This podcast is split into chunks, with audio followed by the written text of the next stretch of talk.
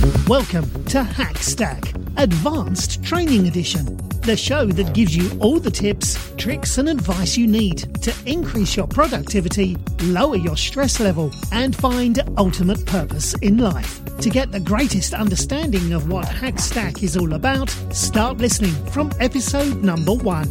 And now, here's your host, Koz. Hello, and welcome to Hackstack.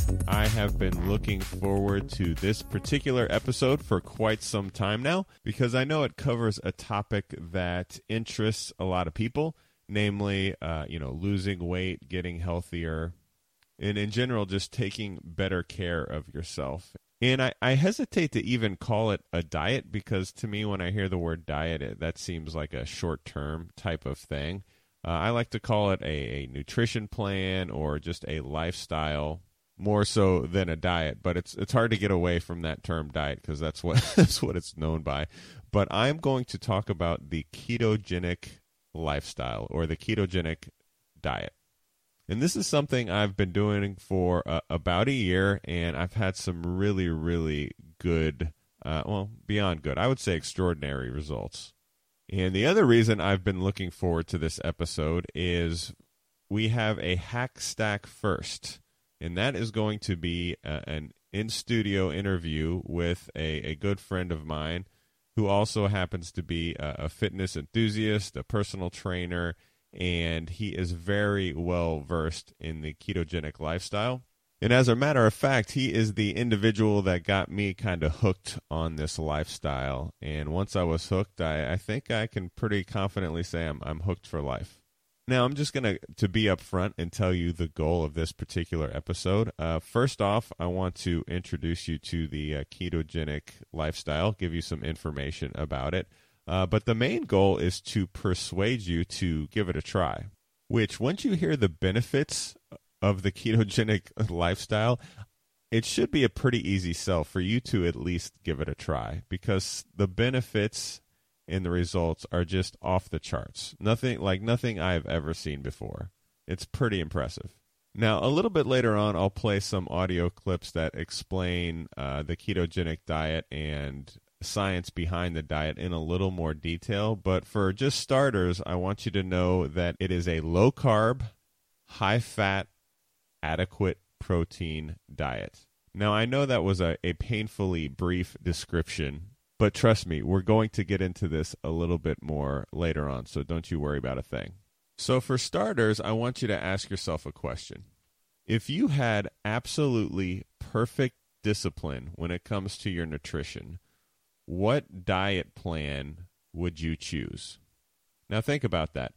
I would imagine most of you will realize that lack of discipline is probably the biggest roadblock to any diet plan but even hypothetically, if you had perfect discipline, would you even know what diet to follow? And I would venture outside of people saying, well, you know, I'm going to avoid that extra piece of chocolate cake. Most people have no idea what to try. They've tried so many things and failed so many times that they're they're kind of frustrated. So as I was prepping for this episode, I actually went out to Google for top diet plans. And like the second or third thing to pop up was titled The 38 Best Diet a Person Can Do. Now I click on the link and I'm reading all these diets. And of these 38 diets, I had maybe heard of two or three. And it was kind of disappointing that I was like, where where's the ketogenic diet? It's it's nowhere on this list. And then I see at the very bottom of the article uh, uh, an asterisk and it says diets like and it it names paleo, uh, ketogenic, and Atkins. Diets are not included in this list because they are considered unsustainable. And I was actually kind of irritated at that. I was like, why would people think that this is unsustainable? I mean, clearly they haven't talked to anyone who has sustained it.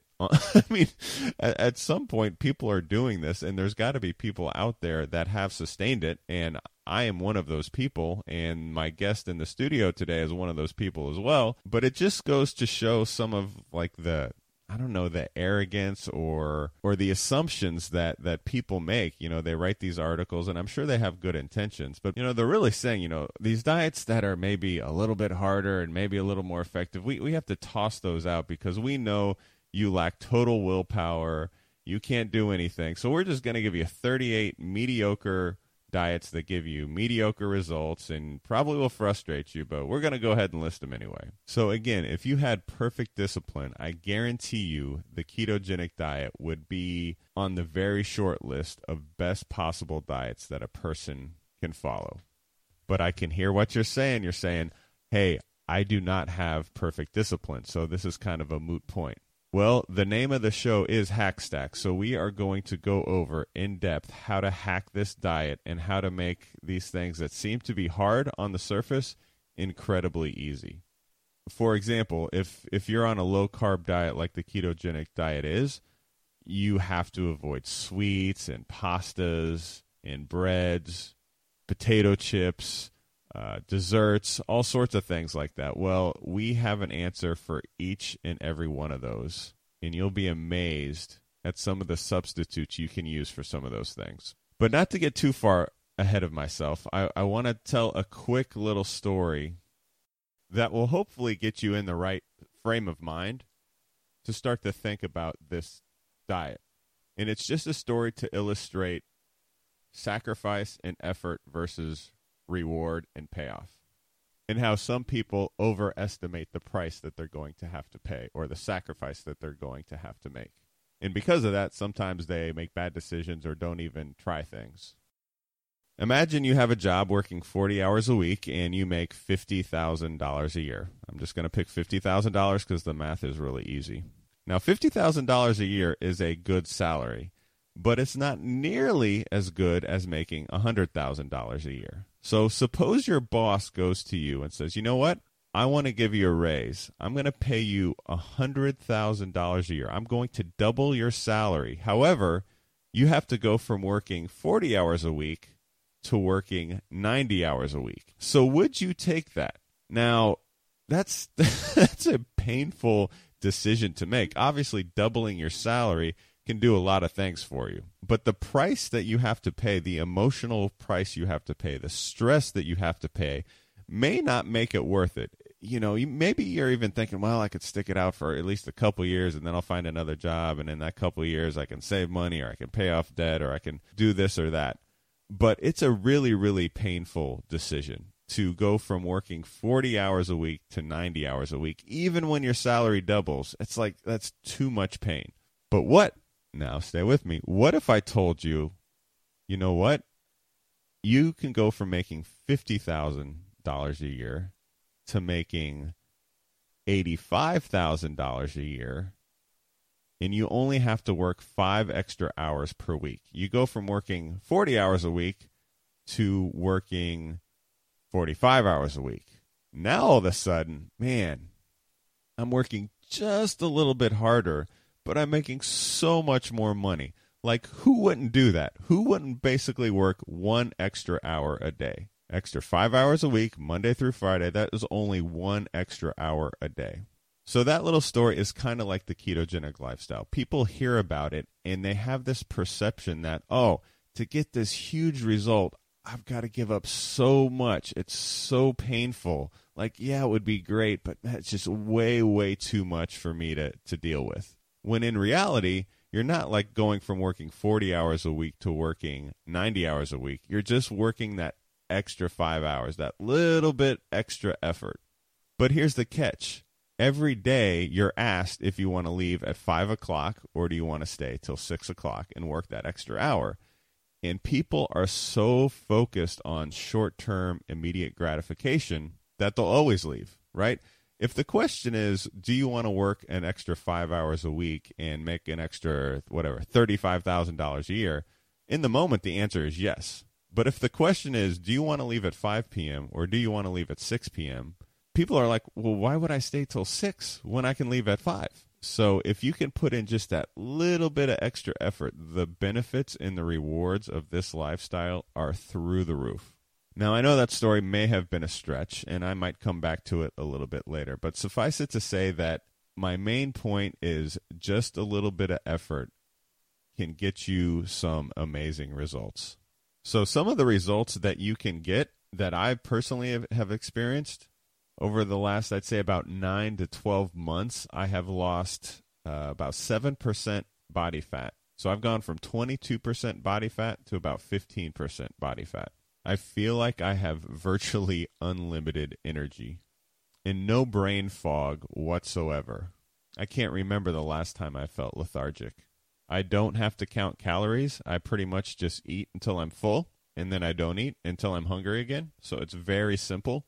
I can still eat at fast food restaurants with absolutely zero guilt because I can still maintain the diet. I can go to virtually any family function, work get together, get together with friends, family reunion, whatever it is, I can go to these events where typically there's a whole bunch of food and I can still easily stay within the constraints of this nutrition plan, be completely satisfied, and never really feel like I'm denying myself anything. So just just just chew on that for a little bit. That's just from my personal experience. You've got a diet where you're never hungry, you have tons of energy, you lose body fat, not just weight, but you actually gain muscle and lose fat. You retain lean muscle mass, and you don't have to count calories. I mean, heck, not counting calories and never being hungry and losing weight while gaining muscle like that that right there should perk up your attention. And that's just from my personal experience.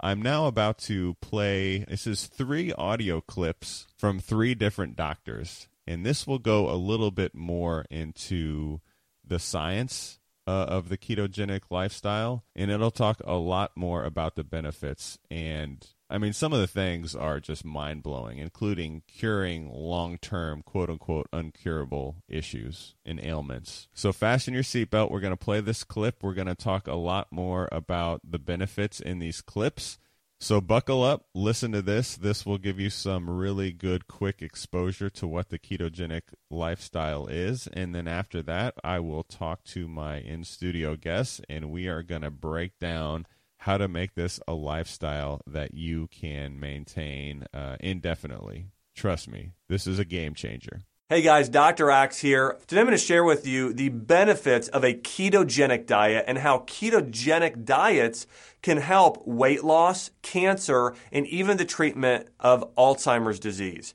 And basically, what a ketogenic diet is, it's putting your body into ketosis, which means your body is burning fat for energy rather than carbohydrates. And so, again, your body will burn its own body fat or fat from, from that you're consuming dietarily uh, for its overall energy production. And this is very effective. In fact, there are medical studies now showing that the ketogenic diet is an effective treatment for cancer, for Alzheimer's disease, and effective for very fast weight loss. And I've worked with thousands upon thousands of patients over the years in my clinic, and I've actually found that the ketogenic diet is quite possibly the best diet for fat, for very fast fat loss. If your goal is especially fat fat loss, the ketogenic diet is the perfect diet. And so the reason why it works so effectively is that when your body goes into ketosis and starts burning fat for energy, your body is burning up its own body fat and it's not and your body also stops feeding on sugar. And so let's go into next in terms of what it does for those three conditions. Let's start off with cancer. So the ketogenic diet for cancer. And we know that cancer cells feed off of sugar. And so when you restrict your body, a ketogenic diet is essentially um, a diet that is made up of around typically 80% fat, 10% carbohydrates, and 10% protein, or, or maybe even, let's say, 70% fat, 20% protein and 10% carbohydrates, but the carbohydrates are very, very minimal. So again, you can see your body is really burning fat for energy. But the reason why the ketogenic diet is effective in cancer treatment is that your body is being, the, the cancer cells are being starved. They have no sugar to feed off of. And so the cancer cells starve to death. That's why the ketogenic diet is effective in cancer treatment. The second thing that a ketogenic diet is effective for is weight loss. And the reason being, again, your your body starts burning its own body fat for energy. And, and think about this your body will also then continue to burn fat even while you're sleeping at night. So your body is burning fat 24 7. It's not just burning the fat you consume, it's burning your own body fat. That's why it's the most effective way to burn fat fast. And last but not least, the ketogenic diet is effective for Alzheimer's disease. In fact, there is a female medical doctor in Florida who treated her husband who had uh, dementia and Alzheimer's with what she called the coconut ketogenic diet and said it cured his symptoms completely. And the reason why it would be effective is we know that part of what happens in dementia and Alzheimer's is the degeneration of the nerve system in the brain. And so you really need to support the brain nerve system. Well, a diet that is, has around 70% healthy fats, we know will help the brain. And we also know that ketosis and your body being able to burn fat for energy or utilize fatty acids is critical for the brain and for the natural treatment dementia. Hey, this is Dr. David Jockers, and I just wanted to talk about a really key principle when it comes to killing cancer, detoxifying your body, and revving up and rejuvenating your body. And that's really the ketogenic diet. And many of you guys may have heard of the ketogenic diet. It's really the most research based diet for helping your body reverse the aging process, helping reduce inflammation and oxidative stress. As a clinician, I've been working with people with all sorts of advanced diseases for years, and I found the ketogenic diet to be one of the best ways to help people get well quickly. So, the reason why the ketogenic diet is so effective, and particularly effective against metabolic diseases like cancer and diabetes, as well as heart disease, is because it actually helps our body balance and stabilize sugar. We know that sugar feeds cancer cells, that elevated blood sugar causes massive amounts of oxidative stress or think about rust, right? It actually rusts our body from the inside out when we have elevated sugar. So, a ketogenic diet done correctly helps balance your blood sugar, reducing oxidative stress and inflammation in your body, reducing the preferred fuel that cancer cells run on. So, we're actually starving the cancer cells. Extremely powerful principle to understand. And so, this is why we want to use a ketogenic diet.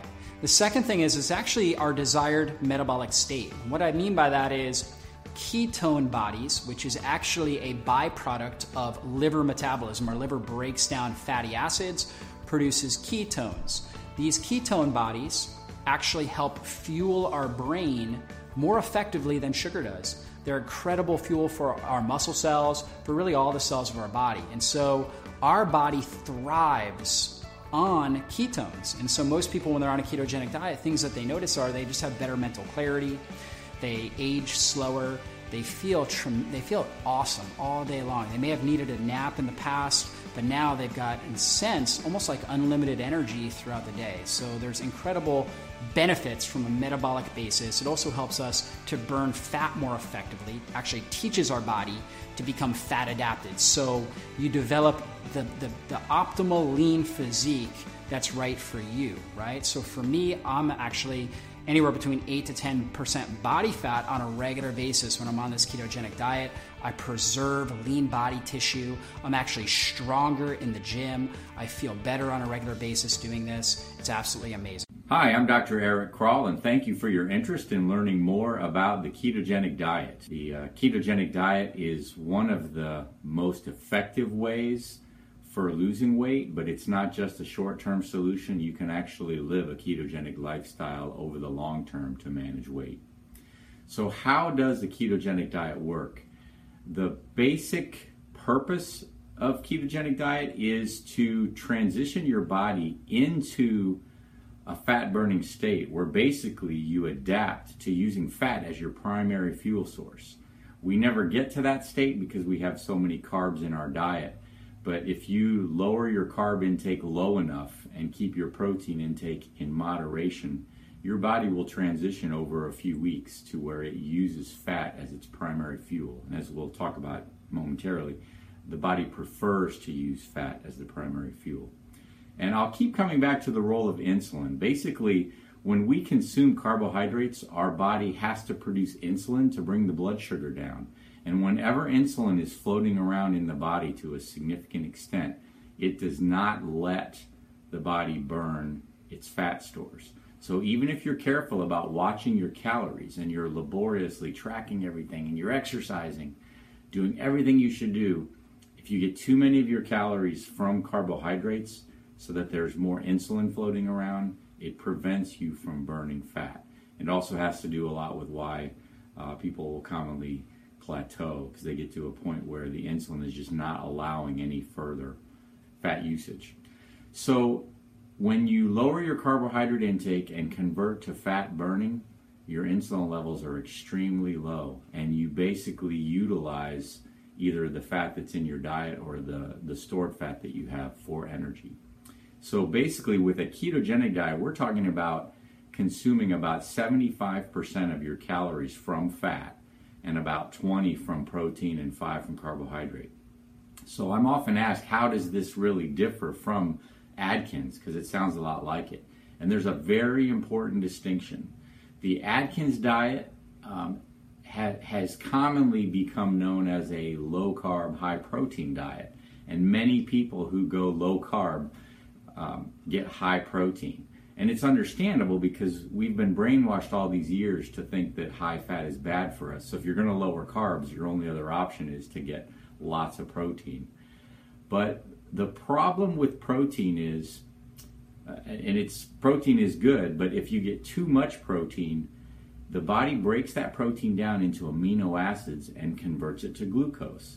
So if you're trying to become ketogenic, trying to convert to using fat as your primary fuel, but too many of your calories are from protein, those amino acids will be converted to glucose and it won't really let you fully adapt to using fat as your fuel. So in general, we need to keep protein intake to about one gram per kilogram body weight. So what, what about ketosis? Is staying in ketosis over the long term bad for you? And I love that question. Uh, a year ago, I would have answered it differently. Doctors, nutritionists, many people in healthcare have the misconception that ketosis is bad for you because we're all trained about diabetic ketoacidosis, which is um, a dangerous state. And you cannot stay in ketoacidosis. But it all comes down to the amount of ketones we're talking about here. When a diabetic is in ketoacidosis, a life threatening state, the ketone levels in the blood are uh, anywhere from 10 to 20 or more. When we talk about nutritional ketosis, a healthy state, uh, the blood ketone levels are really just 1 to 3. So this has nothing to do with diabetic ketoacidosis. Ketosis uh, nutritional ketosis doesn't trash your kidneys, your liver, cause you to leach your bones, all the things that I thought before I really looked into uh, nutritional ketosis as a, a healthy way of living. So then the next question that always comes up, and I know you're dying to know, is how can it be good for you to eat all this fat? And that's really the crux of what I want to share with you today.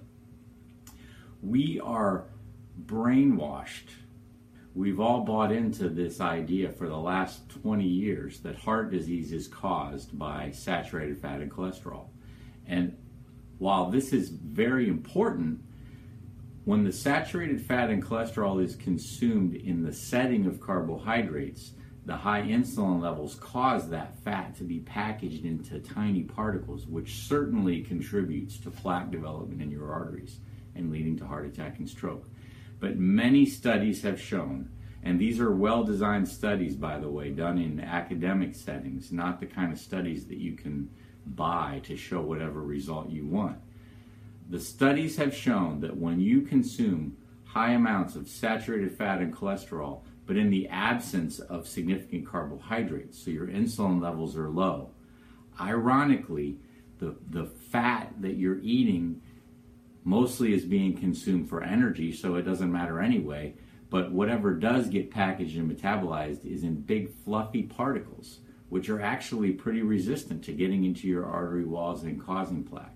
So many studies in, in athletes and others who follow a ketogenic lifestyle, ironically, you could measure blood on a regular diet that's 30% fat and 40% carbs and the amount of fatty acids and small bad cholesterol forming particles would be a lot higher than if you went on a ketogenic diet for six weeks or three months and did the blood again.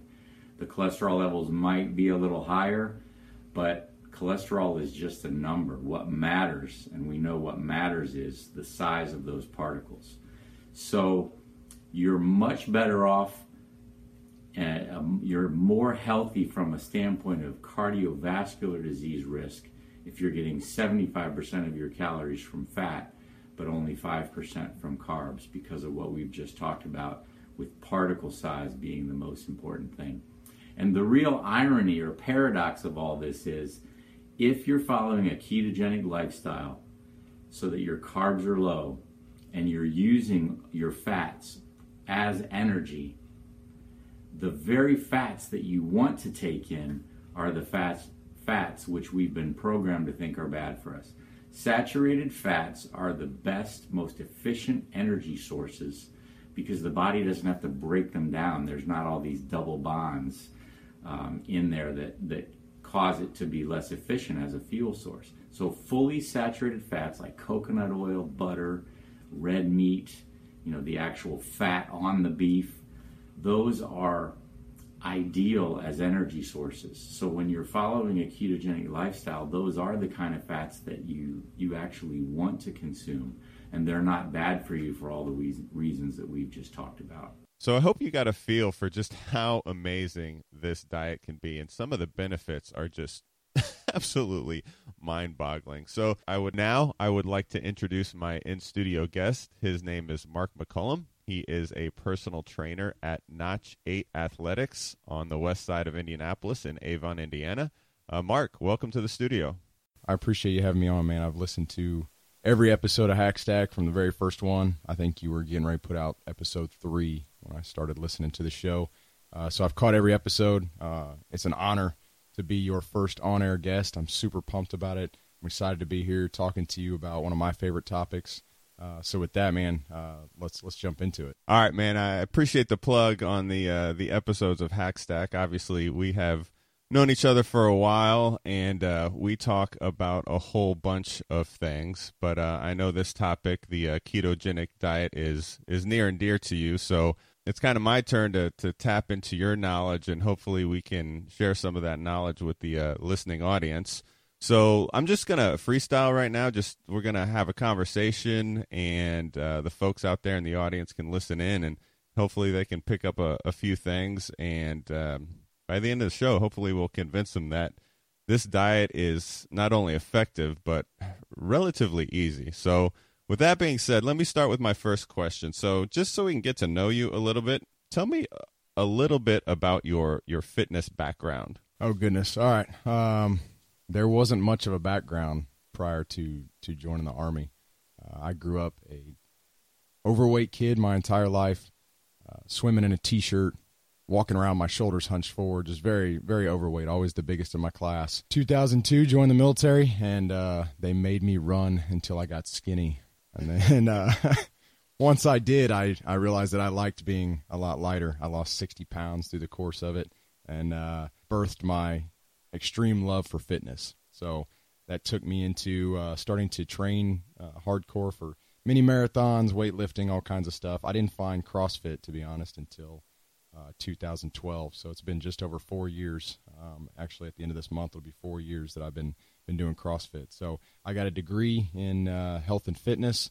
Once I started a, a degree in criminal justice, I realized that's not what I had a true passion for jumped over to the health fitness, uh, got my bachelor degree, and uh, kept rolling from there. So, and it's just been one great train after another that's led me into uh, where I've gotten to this uh, at this point. So I know a lot of people listening are self-conscious and they may have self-image issues, and, and it's it's still hard for me to to look at you and realize that may have been you at one point. But tell expand a, a little bit about on that. You know, maybe some of the painful memories, or you know, just some of the things that maybe you used I don't know, like a chip on your shoulder to, to motivate you to never go back to there again. But just uh, talk about that a little bit. Swimming in a t-shirt, big white t-shirt, doesn't uh, keep people from making fun of you. In fact, it outlines your fat even more. So getting teased uh, quite a bit in school, regardless of being the class clown, uh, still got teased quite a bit, called every name there was, uh, and you would think that that's what motivated me to get to the point where I am now. Uh, it didn't. Uh, I I had a chip on my shoulder towards kids, but at the same time, I think I used that to build up people around me. And so, while fitness didn't necessarily birth from my background of being a fat kid, my love for people and taking care of people, which has led me into the career that I'm in now, uh, being around people, surrounding myself with like-minded people. That's what what kind of came from me being a fat kid. It wasn't uh, it wasn't that I hated everybody around me or wanted to beat up the bullies. I thought I'll just do my best to lift up those around me regardless. So I bet you that makes you have a, a, little bit of bigger heart when you're working with clients, and you know a lot of people maybe come to you with with self image issues or insecurities, and you you've actually been there. So I, I assume that that helps you uh, kind of understand where they've been. Sure, yeah, I can tell when uh, people tend to be insecure, especially in the line of work I'm in now uh, as a trainer and as a coach. You can see it in people's movements, the way they carry themselves, the way they talk. And it's the same way that I carried myself and the same way that I used to talk. So I'm able to approach that with the mindset of who I used to be, and I can relate to who they are now and show them where I've come, where I came from, and where they can go to uh, based on the insecurities that they have, which are the same ones I did. So that's pretty cool. You you not only can help people physically, but you can help. I guess what I, I'm hearing you say is you can help with their their confidence too emotional is a big part of what we do.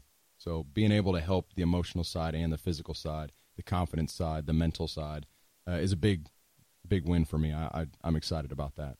All right, thanks thanks for sharing. That's totally interesting to me to just see how you can relate to to so many different types of people, different personalities, and different fitness levels. So let's let's shift gears toward uh, more the nutrition side of things. And before we get strictly into the ketogenic diet specifically, I, I know you're kind of like a, a walking guinea pig when it comes to this kind of stuff. Um, just just tell me, you know, as you've gone through your fitness journey, what are some of the, the diets that you have, have tried through the years? Cause to be honest, I've tried every diet that has had a book written on it. I've gone through everything from Atkins, juicing, low carb, high protein, which essentially was Atkins, paleo, zone, fasting, low calorie. You name it, I've tried it. I've manipulated my body in every type of way with every type of diet and have had great results and great success with some of them, not all of them, but some of them, but nothing like where I'm at now. All right, so you, you mentioned juicing, which I think is probably in the family of you know vegan, and I want to kind of go back to the question I asked earlier in the podcast, the the hypo, hypothetical question. You know, if you had perfect discipline, what diet would you choose? Now, I, I think if, if we're being honest, the the vegan diet may be in the conversation. Would would you agree with that? And, and if so, is like from a practical standpoint, do you do you see a downside to that particular diet? I would definitely say it's in the conversation. I don't think that you can go wrong with eating large amounts of vegetables. Micronutrition is very important to your body's makeup anyway. Sustainability is the name of the game here. When you're talking diets and lifestyles, I think that the overall sustainability of the vegan diet becomes very difficult when you have to constantly eat to remain satisfied.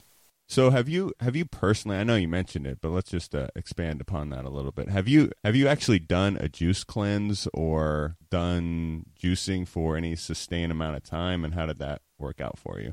Guys, I made it just over seventy two hours with a juice cleanse before I started dreaming of cheeseburgers and realized I needed more in my life than just juice which come to find out you're stripping all the nutrients away from it anyway and just more or less drinking all the sugar that's uh, found in juices in fruits and vegetables okay and i think you you bring up a, a good point. point one of the common culprits in no matter what nutrition regimen someone chooses is sugar i mean sugar is the absolute evil player in all of this stuff causes inflammation and, and just a whole bunch of horrible uh, side effects that we long term, you know, side effects that we can get into a little bit later on. So I, I would probably agree with you on the sustainability. Uh, I've I've talked to a few vegans who, well, some people do it for moral reasons. That's a whole different conversation. But the people that are doing it for health reasons definitely eat a lot. I mean, you're talking five, six, seven meals per day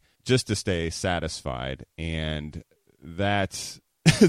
just does not fit my lifestyle. So that's sort of when I when I first heard you.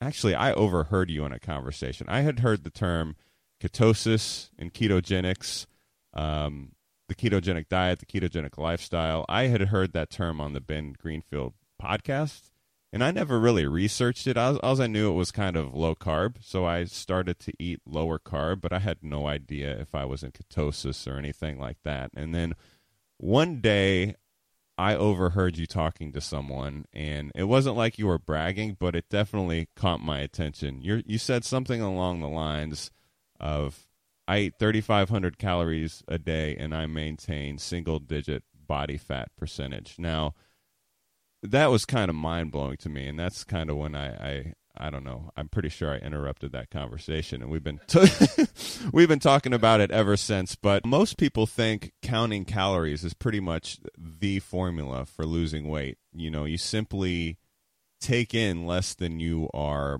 burning. Is that accurate or no? I can appreciate the simplicity of calories in versus calories out. However, I'd like to be clear. Some days I'll take in 3,500 to 4,000 calories. Some days I take in 2,000 calories. That's one of the many benefits of this lifestyle is not having to worry about eating around the clock and taking in a certain amount. I eat when I'm hungry. I stop when I'm full. So, talk a little bit more about when you say you don't eat around the clock. Um, what do you mean when you say that, or how does that contrast to you know most people that aren't on the ketogenic diet? So, when I was a sugar burner, so to speak, back in my carb days, I was always watching the clock. I had to eat every two to three hours. One, because I thought that was how I maintained my metabolism, and two, because I was always hungry. So, six o'clock, eight o'clock, ten o'clock, twelve o'clock, I was always watching the clock to see when my next meal time was going to be. Now I don't have to do that. So, from a scientific point of view, is is the main reason because of that is simply because your your body can only store so many carbohydrates, right? That turns into glucose for energy, whereas the fat stores are a lot more. Am I am I understanding that correctly? That's correct, Cos. You're understanding that correctly. Uh, your fat stores will give you more or less an unlimited amount of energy, whereas you only cap out with a certain amount of glycogen, and once that's depleted, you're tired again. So you you basically instead of becoming, you know, most people are what you would call a sugar burner, right? And uh, once you're in a state of ketosis, you become a fat burner, and there's a lot more. The body has a lot more access to fat stores, and you can do um, what a lot of people call as fasted workouts, right? Because you're you're fat adapted. So do you, so do you find that that now that you're fat adapted, like you can perform better in some of your workouts? Yes, absolutely. My energy is off the charts, and I can go. It seems like a lot longer than I used to be able to. All right, so the ketogenic diet is not as mainstream as, as some other diets, and uh, not a lot of people ha- have heard of it, even people in, in the medical field. So, what piece of advice would you give to someone who, who went to their doctor and you know the doctor s- tries to recommend a diet plan, and the, the plan they recommend is a low fat diet? What would you have that person do? Well, cause look at his belly. Uh, if he's fat, don't listen to them. There are good doctors and there are bad doctors. Most doctors nowadays came up in the world of the standard American diet, food guide pyramid. They're not nutritionists. They're very reactive, whereas the nutrition field is very proactive. So, how did you first get into the ketogenic lifestyle?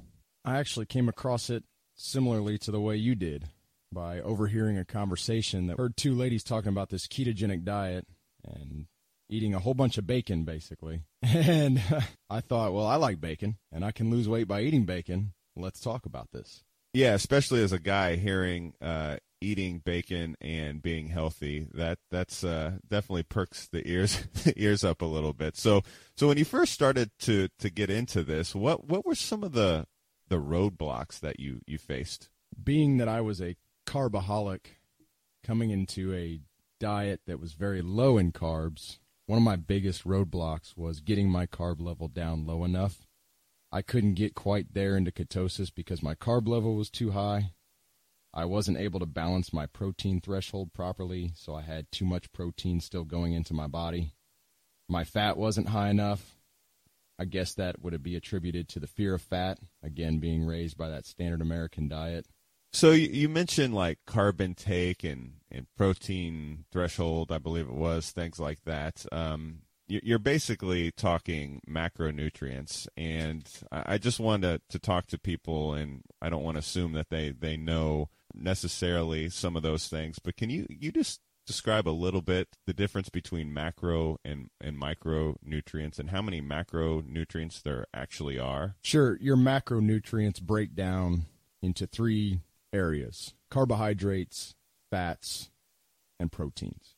Your micronutrients are your multivitamins, uh, your sodiums, your electrolytes, things like that.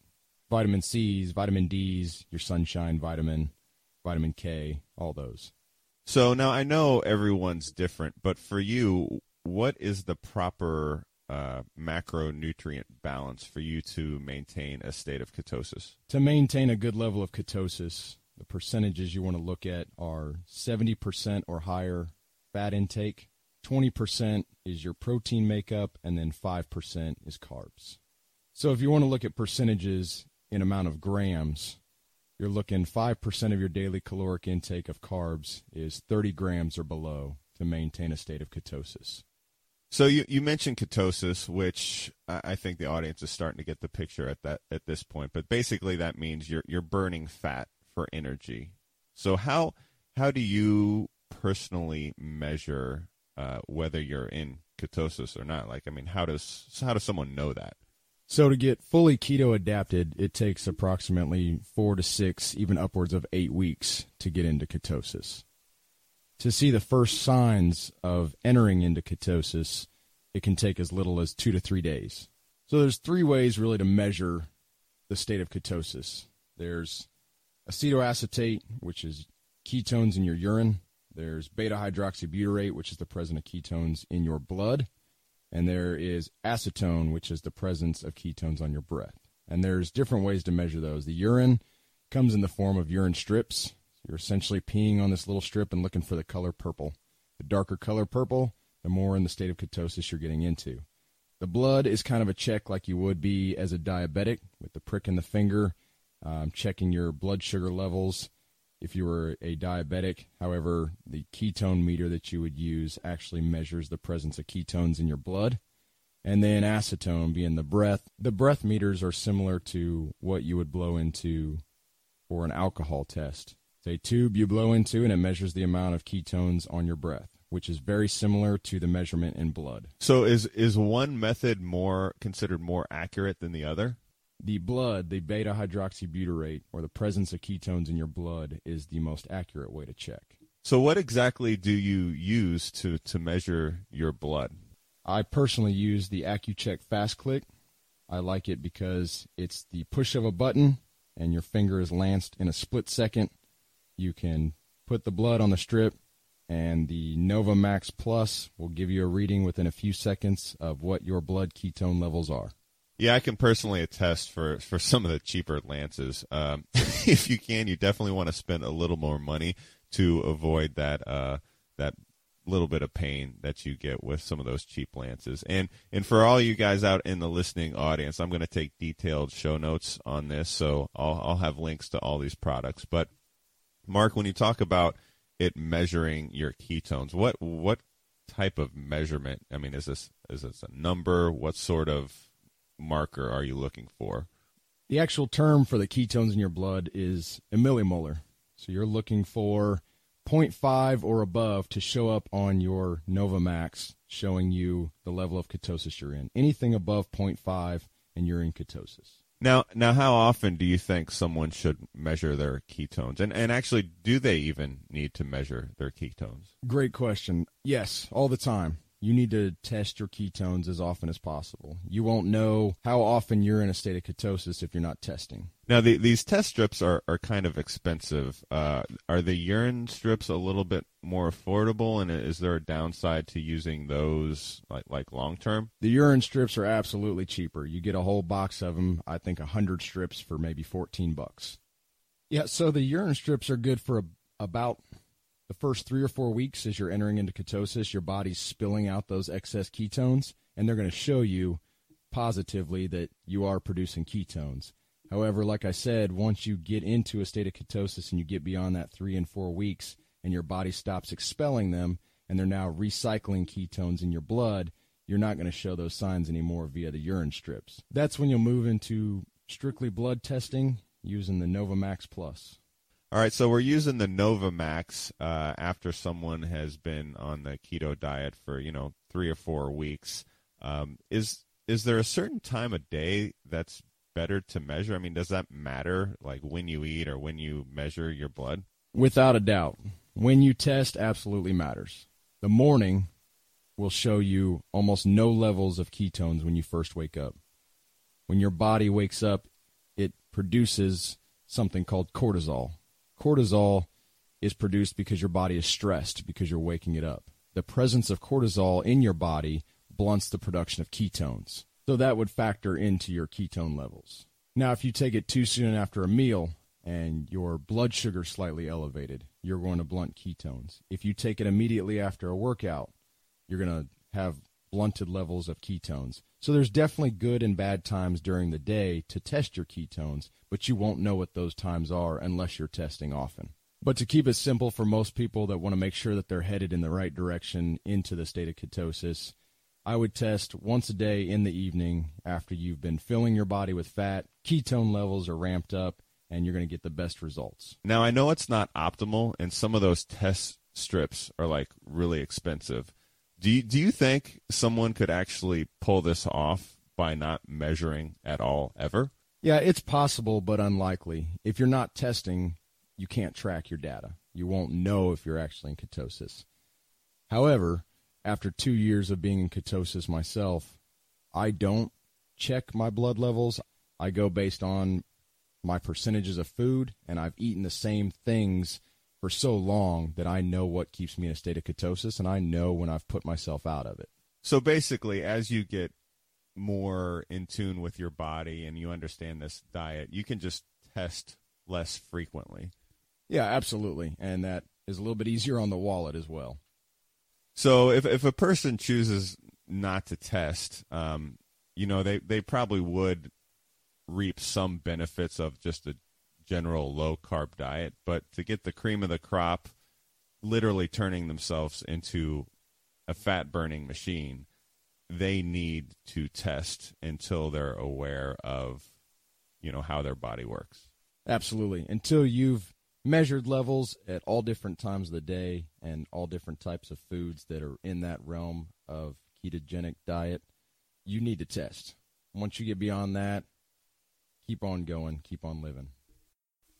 All right, sounds good. So now that we've got the gist of ketosis and ketogenic diet, I, I really want to get into the practicality of of this diet. And I first want to talk about real world concerns that people would have. You know, so what what do you think are some of the reasons that people might fail if they attempt this diet?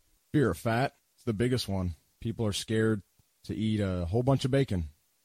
People have been so programmed by the standard American diet and getting a certain amount of grains and a certain amount of fruits and vegetables and meats that switching completely to a different mindset and getting rid of all that stuff you've been taught your entire life and taking in mass amounts of saturated monounsaturated fats and dropping all these carbs down that everybody thinks that they need to live uh, is a, is a is a scary thing initially. It it even was for me. And obviously, part of this diet is is low carb, which means low sugar, right? Because sugar is a carbohydrate, right? So people with sweet tooth are, are going to have some apprehension on this. So so carb cravings is kind of a big thing. Is did you find that to be a big deal when you first started? I think the term you're looking for is hangry. yes, uh, usually for the first 48 to 72 hours, you experience some pretty intense uh, carb cravings. So one of the downsides that you hear about when people do the uh, keto diet is is the keto flu. Uh, tell me exactly, you know, what is that? How can that be avoided? Is it inevitable? Like like what exactly is going on with this this keto flu thing? Yeah, sure. So the reason they call it the keto flu is because it it feels exactly like that. It feels like you've come down with the flu, and it's very unpleasant from what I'm told. Uh, personally, have not gotten to experience that, but I've been told that it's it feels exactly like the flu. Uh, cold chills. It feels like you got a fever. You feel nauseous. Um, obviously, things that would deter you from wanting to do this. You hear that, and you're like, "There's no way. I don't want to. I don't want to be a part of that." Um, but there are ways to push through this faster because it can last anywhere from a day uh, to a week uh, uh, in some severe cases, but usually it's a day to maybe two days. So, is this brought on? Is this just carb withdrawal? Is that what's bringing on these symptoms? Similar to I don't know if a smoker quit smoking, they would have nicotine withdrawal. Is a, a similar thing going on here? Essentially, yes. Your body's making a switch from however many years of bringing in carbohydrates and sugar and relying on that for an energy source to making a complete switch to now relying on fat. So yes, it's a it's a withdrawal process essentially, and your body kind of freaks out. Your your your body doesn't know what to do, and it, and it freaks out and goes, "Hey, what's going on here?" And we're going to throw some flu-like symptoms at you. So to battle those flu-like symptoms, um, well, well, two things. Is there anything that someone can do like proactively to maybe avoid that? Uh, and then if you're in the thick of things, what would you recommend? So two things. How would you avoid it? And then if you're already experiencing them, what can you do about it? All right. So to be proactive with it, you can go through the weaning process. So like you, your analogy with the smoker, you're not going to go from a pack a day, pack and a half a day of unfiltered Marlboros to zero. Your your body will freak out. Same thing with here. You're not going to go from 200 grams of carbs a day all the way down to zero. So, uh, an essential weaning process is a good way to be proactive and start tapering back day by day. Now, if you're in the, the thick of it and you're experiencing the, the keto flu and you're just feeling awful, some ways to kind of help push you through that a little bit faster. It won't be a cure all right there that moment, but it's going to definitely get you through the symptoms a lot quicker than if you're just laying on the couch and trying to bear it. Um, upping your water intake. All right, you're probably not taking in enough water, so uh, you got to have a lot of water uh, intake, and you got to make sure that you keep that up. So up your water because you may not be getting enough. Up in your sodium intake. All right, some some pink Himalayan sea salt, or even just some standard table salt. Um, adding that to your water, or adding that to something that you're going to eat. Up in that sodium and your electrolytes, your your magnesium, your your uh, potassium, your calcium, things like that. You need to take that in as well, and that's going to help push you through those flu symptoms. Okay, that that's great information. Um, and I guess if if I understand things correctly, worst case is you're just pushing through this with time. Like eventually, this goes away, just like any other withdrawal symptom. I mean, is that is that how I'm hearing you? Yeah, it won't last. Uh, like I said, extreme cases a week, but it's it, when it does happen, it's typically two to three days. Okay, folks. So just just be aware of that. Like that could be the one thing that makes people fail. Like they experience these bad symptoms and they quit, and and they don't realize that they're a day or two away from just having this amazing lifestyle. If they can just get through that one small barrier. I mean, you've got you may be nauseous, you may have headaches, uh, and again, this is not everyone, but if that were to happen uh, just kind of think of the, the the golden ring that you're you're you're shooting for here. Um, you break through that barrier, and you're well on your way to just having a, an amazing uh, energy level and fitness level, and it's it's a price worth paying. All right, so we'll talk a little bit later on on how to minimize some of those cravings and how to negate some of the the downside of first starting to try uh, the ketogenic diet. But I want to talk a little bit about, uh, just to get your mind uh, in the right reference, as to some of the, the foods that you will, will probably be consuming a lot if you attempt this lifestyle. So, Mark, in, in your perspective, what are some of the, the staples of uh, the ketogenic diet? Eggs, whole eggs. Don't throw those yolks out. Whole eggs, bacon, uh, fatty cuts of meat, uh, the the fattier the better. Your 80 percent, even down to your 73 percent. uh, avocados, cheeses, Uh, unsalted and salted grass-fed butters. Kerrygold's the the best. That's the the bee's knees, so to speak, of butters. Sausage, heavy whipping cream, cream cheese, and the list goes on and on of things that are absolutely delicious that people looking in from the outside would consider unhealthy. All right, so let's let's talk about an egg, for example, just to get people thinking about things correctly. When you when you look at an egg and you're you're trying to figure out, you're trying to hit this seventy five percent fat level, but an egg, what an egg actually has probably, you know, five grams of fat and five grams of protein. I mean, isn't that 50-50 as far as your macronutrients? Yeah, that's a good point. Uh, if you were to just take one egg and that's what you ate, and you looked at the nutritional value of an egg versus ketosis, five grams of fat, approximately six grams of protein, and one gram of carb. Now, you would think, being that it's higher in protein than it is in fat by a gram, hey, this doesn't sound like it's very keto friendly. But due to the fact that there are nine calories for one gram of fat versus four calories for a gram of protein or carbohydrates, the nutritional makeup in the world of percentages is actually sitting at 60% fat in one egg. So you just ate one egg for that day and, and thought of it in terms of ketosis, you've eaten 60% fat for the day versus about 35% protein, and then you're at, at 6% for your, your carbs for the day. So it seems like some of these foods are almost perfectly designed for a ketogenic diet. Yeah, absolutely. In fact, if you were to take an avocado, just half of an avocado, and looked at it the same way, it's over 80% fat for your daily makeup if that was the one thing you ate. So there are absolutely foods that are perfectly designed for this type of lifestyle. Plus, the avocado is filled with micronutrients, being that it's green, so you're getting your greens in for the day. It's a great all around food. It's why they call it a superfood. Oh man, and I've been talking about it all night. Bacon, that one's in the same camp, even more so. You eat one slice of bacon, you're looking 74% of your daily value of fat. The rest is protein, 26%, and there are absolutely no carbs. Yeah, so with just bacon, you are pretty much dead on hitting your macronutrient goals. So, so there's a lot, there's a lot of upside to this, to this lifestyle. You, you can kind of hit some of these targets probably easier than you may suspect. Uh, the downside is you got to give up carbs and sugar, which is where I want to spend a lot of this show because to me, I, I consider that, I don't know about you, Mark, but that's like cracking the code. If you can get over that and get some really good substitutes for some of those things, I think you're you're well on your way to being successful at this diet. Absolutely. I, I agree fully. And sometimes you don't even need a full substitute. You just need to tweak a little bit what you already are doing. For example, a lot of people drink coffee in the morning. But if you just change a few things about how you drink coffee, you can take an easy step toward getting yourself into ketosis. So, Mark, what'd you have for breakfast this morning?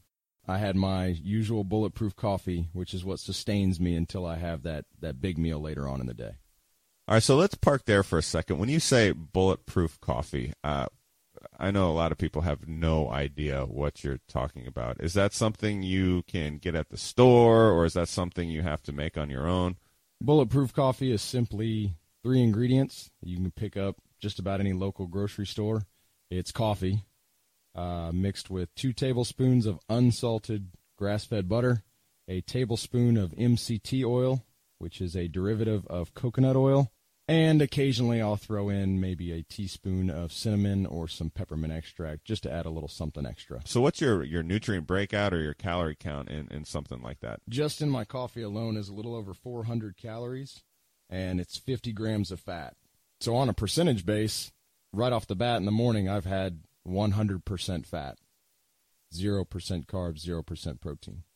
So that's a great way to start off your day, right? 100% fat, 0% protein, 0% carbs. Now, I make my bulletproof coffee a little bit different. I take my coffee and I add that same uh, tablespoon of MCT oil, uh, medium chain triglyceride oil is the official term for that. A teaspoon of the MCT. I put in my Kerrygold butter. I will put in three tablespoons of heavy whipping cream. Occasionally, I'll, I'll switch back between heavy whipping cream and half and half. And for a little added sweetness, I'll put in two or three squirts of liquid stevia. And this is great stuff. They, they make a couple different versions. Uh, the one I happen to use is called Skinny Girl, and you can get that at uh, some grocery stores for sure off of Amazon. But that's a really good uh, liquid, uh, all natural sweetener.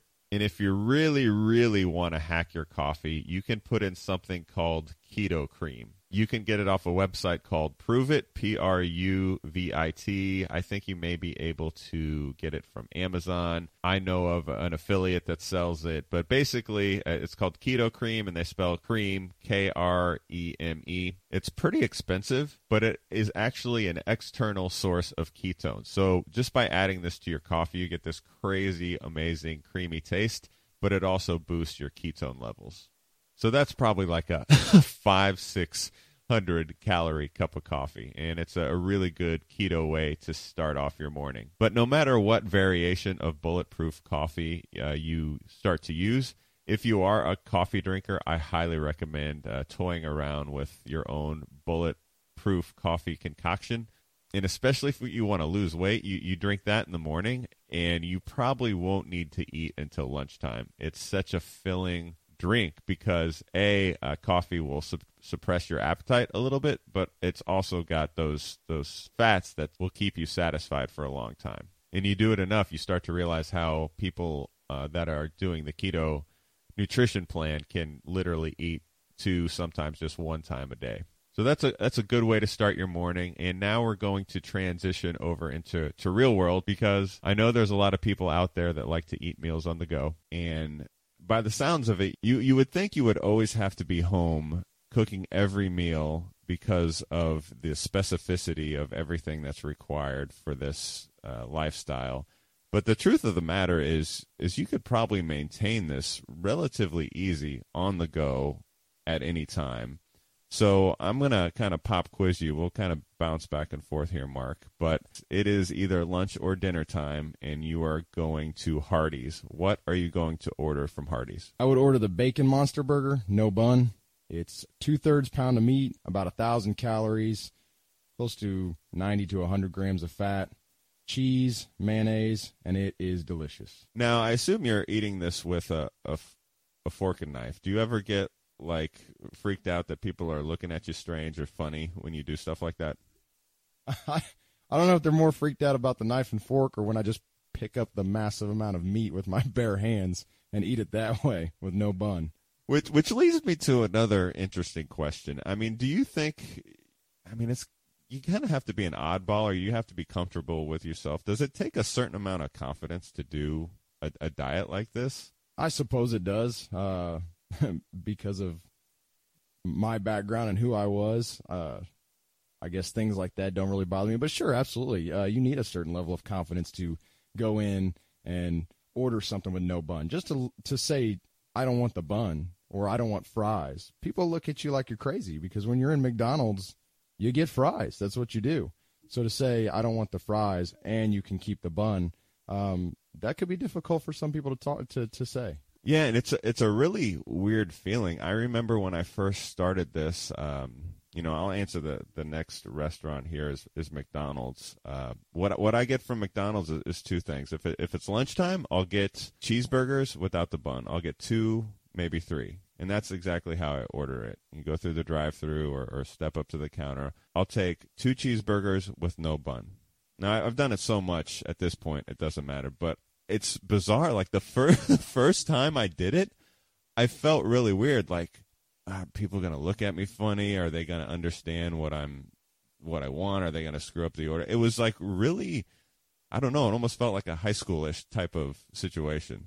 Yeah, I I actually remember my first time doing that as well, and, and I I instantly reverted to the episode of Seinfeld where they were cutting the Snickers with a knife and fork, and everybody was going crazy over this new crave of eating your Snickers bar with a knife and fork. You want to hear something weird? Mr. Pitt eats his Snickers bars with a knife and fork. Really? Yes. Why does he do that? And that's how I felt ordering with no bun. yeah, that's that's good stuff right there. Yeah, so it's just another thing that that you you kind of need to get used to when you're ordering out. But uh, the thing that might you know squash that feeling altogether is if you realize that you're doing this uh, for your long term health. Well, and you also look around now and you see a lot more restaurants that offer that option. You can go to Five Guys and get a huge burger with bacon, and they offer it either A in a bowl or B in a lettuce wrap with no bun. Yeah, and I, I think some of these places it's even on the menu. Like sometimes you have to just ask for it and know it's there. Um, but some places it's on the menu. And I know even like Panera, which is a bread and pasta and carb heaven, at, at one point, I don't know if they still have it, but I think they had like a secret menu where you could actually order low carb stuff or really like healthy stuff that that wasn't even on the menu. But the point being is this is a lot more mainstream than than you may realize. Yeah, and I think the the reason we're seeing that more is, is that goes back to the Atkins days, and a lot of people confuse the ketogenic diet with the Atkins diet because they they hear low carb and think, oh, that's that's Atkins. Where Dr. Atkins started it was the low carb craze, but he wasn't measuring the levels of protein being taken in or how that accounts into it. He was just cutting the carbs out. Whereas with ketosis, now you're monitoring your level of carbs, your level of fat, and your levels of protein because they all play into your ketone levels. And obviously, if you maintain low carb, that's good, but you're really trying to find that balance that gets you into ketosis, right? Because if you eat too much protein, so what does your body do if you eat too much protein? Uh, simply put, your body treats it like a carbohydrate. It's a process called gluconeogenesis. Once you have filled your protein stores beyond that threshold, your body spills it over and and recycles it, so to speak, and uses it like it would a carbohydrate. So you elicit a blood sugar response and an insulin response in your body. And once that starts, you're, you're burning carbs and not fat, which is which is which is the main goal here, right? To become a fat burning machine. So actually, some of these fatty meals that we're talking about right now from fast food restaurants, like big picture, uh, they're actually really advantageous to to kind of the goals that you want to accomplish. So all right, I'm going to throw out another one to you. Uh, it's lunchtime, and you're going to Jimmy John's. What are you going to order? Oh man, the Italian nightclub Unwich. That would be the best option for fatty meal and looking to stay in ketosis. It's got bacon, it's got avocado, and it's got mayo. Enough said. All right, my turn. I got one for you.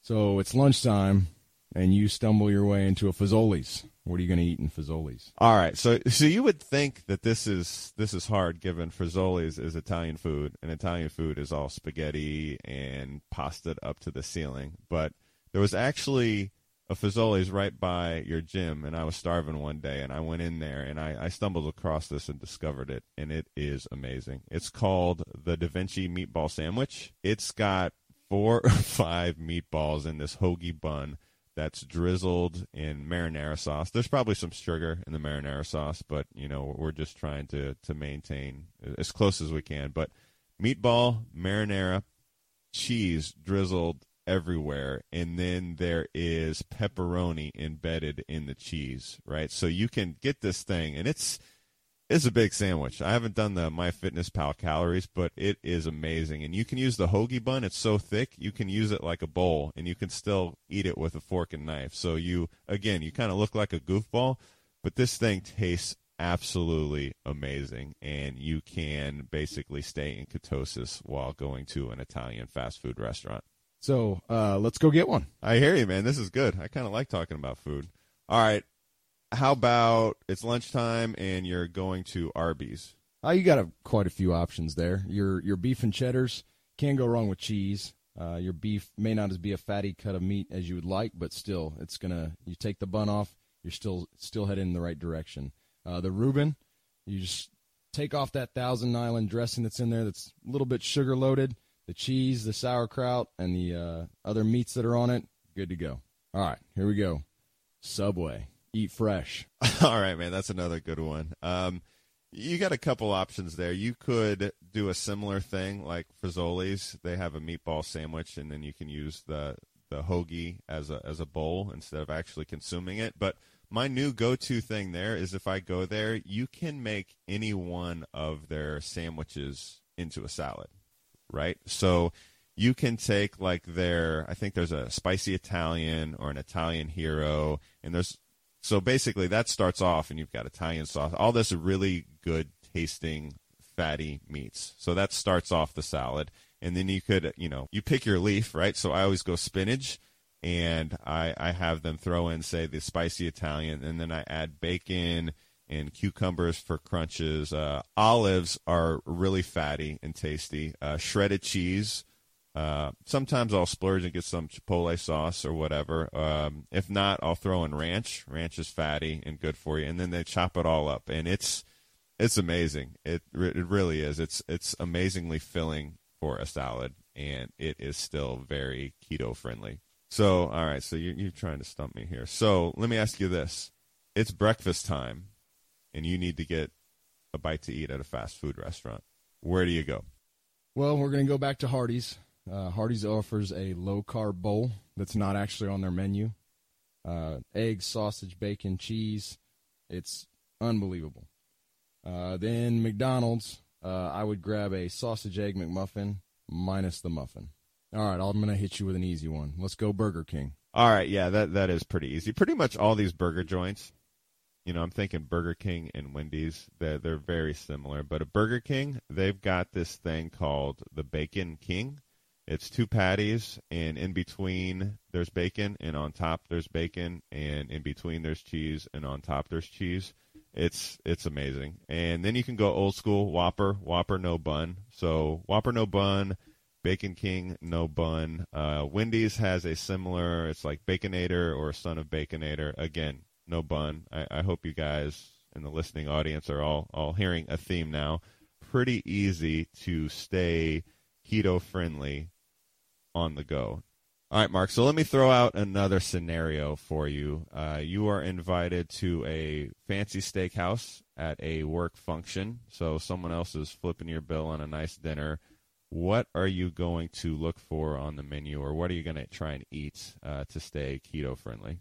Well, it's always more fun when somebody else is paying the bill, which tends to make you want to branch out beyond where you should. However, um, I always look for the fattier cuts of steak starting off. Ribeye is kind of my go-to. I will look for maybe some fatty fish if I'm in the mood for fish, like a good salmon, um, broccoli. I always ask if they have real butter. Uh, a lot of restaurants will just have that big tub of butter in the bag. That's not real butter. When you go to a nice restaurant that offers real butter, I'll have them slab uh, my my broccoli with butter. Um, hold the potatoes, unfortunately. Uh, so I just try and stick with a lot of good vegetables uh, maybe a Caesar or house salad that's got blue cheese or ranch on it with a fattier dressing on it. Pull the croutons out, pull the tomatoes out, and then uh, along those lines. No, that that's good stuff right there. Let, let me ask you this: Have you ever eaten your steak with butter? Like you put butter on every bite? Have you ever done that goofball thing? I mean, I, have I've been doing that a lot lately. Have you have you tried that? Oh, absolutely. Two nights ago, my wife made steak for dinner with mashed cauliflower and she made this garlic herb butter that completely covered the entire steak and the cauliflower. It was amazing. Yeah, and that mashed cauliflower stuff is amazing. I know sometimes you, bacon is put in it as well, and it has the consistency and texture of mashed potatoes with a fraction of the carbs. I mean, it's it's unbelievable. You get to avoid that that starchy vegetable that's super dense in carbs and get almost an identical eating experience with just a fraction of the carbs. It's it's really really good stuff. All right, last pop quiz here. You are going to a family reunion or some sort of work function where there's a buffet.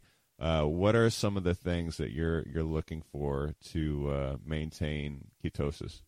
Well, if I'm going to a family function, I'll probably just kill my uncle and eat him since he's large. uh, very high fat. Um, no, um, that's great. Uh, family functions. Um, that's that's just a matter of picking and choosing your your meats, your cheeses. anything that you can find that's fatty. Your plate's going to look different than everybody else's because they're going to have your basics of you know the potatoes and maybe some veggies and some meats. Um, and yours is going to look a lot different because you've probably just picked over the cheese tray completely with a, a stack of cubes right there on your paper plate.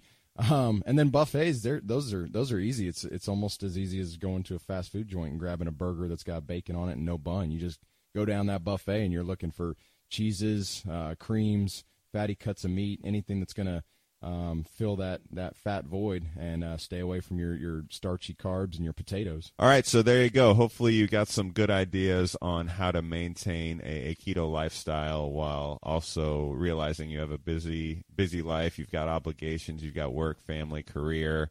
Time is always a, of a premium, but yet you can still do some of the same things you were doing before, going to drive-throughs, going through fast food, and still maintain ketosis. All right, so now I'm gonna I'm gonna hop into more specifics on some substitutes uh, because when you go into to keto, you're you're gonna have cravings. You're gonna miss certain things. I mean, I don't I don't care what it is. Uh, there's what three. Uh, you know, Mark told us there's three macro categories. You've got fat, you've got protein, you got carbs. If I told you we were to take out any one of those things, you're you're a human being, right? So you're to end up missing it. If I say you can't have protein, you're going to want protein. You're going to want steaks. You're going to want bacon. You know, if I say you can't have carbs, guess what? You're going to want bread. You're going to want sugar. You're going to want noodles. You're going to want all that stuff. So it's just kind of human nature. And since that's what we're talking about, this keto lifestyle, which the category eliminated is carb, we're going to talk about some substitutes for some common things that you're going to crave or want while pursuing the keto lifestyle. So, Mark, you ready for this? Yeah, hit me. All right. So, the first thing I'm going to talk about is pasta and bread because I really think once you start keto, you're really going to crave those things. So, Mark, I'm going to tell you what I had for dinner the other day, and I want you to try and guess how I pulled it off while maintaining uh, a keto friendly diet. So, the other day I had chicken Alfredo with fettuccine noodles and I also had a piece of bread and butter. How do you think I pulled that one off? Well, a couple years ago, I thought you were crazy and said that there's absolutely no way that you had a, a pasta dinner and bread, and, and we're still low carb. There's there's no way. However, I happen to know your trick of the trade and what you what you probably did. I'm guessing the fettuccine alfredo was miracle noodles. Miracle noodles are low carb and and absolutely fantastic. All right, you got me on the miracle noodles.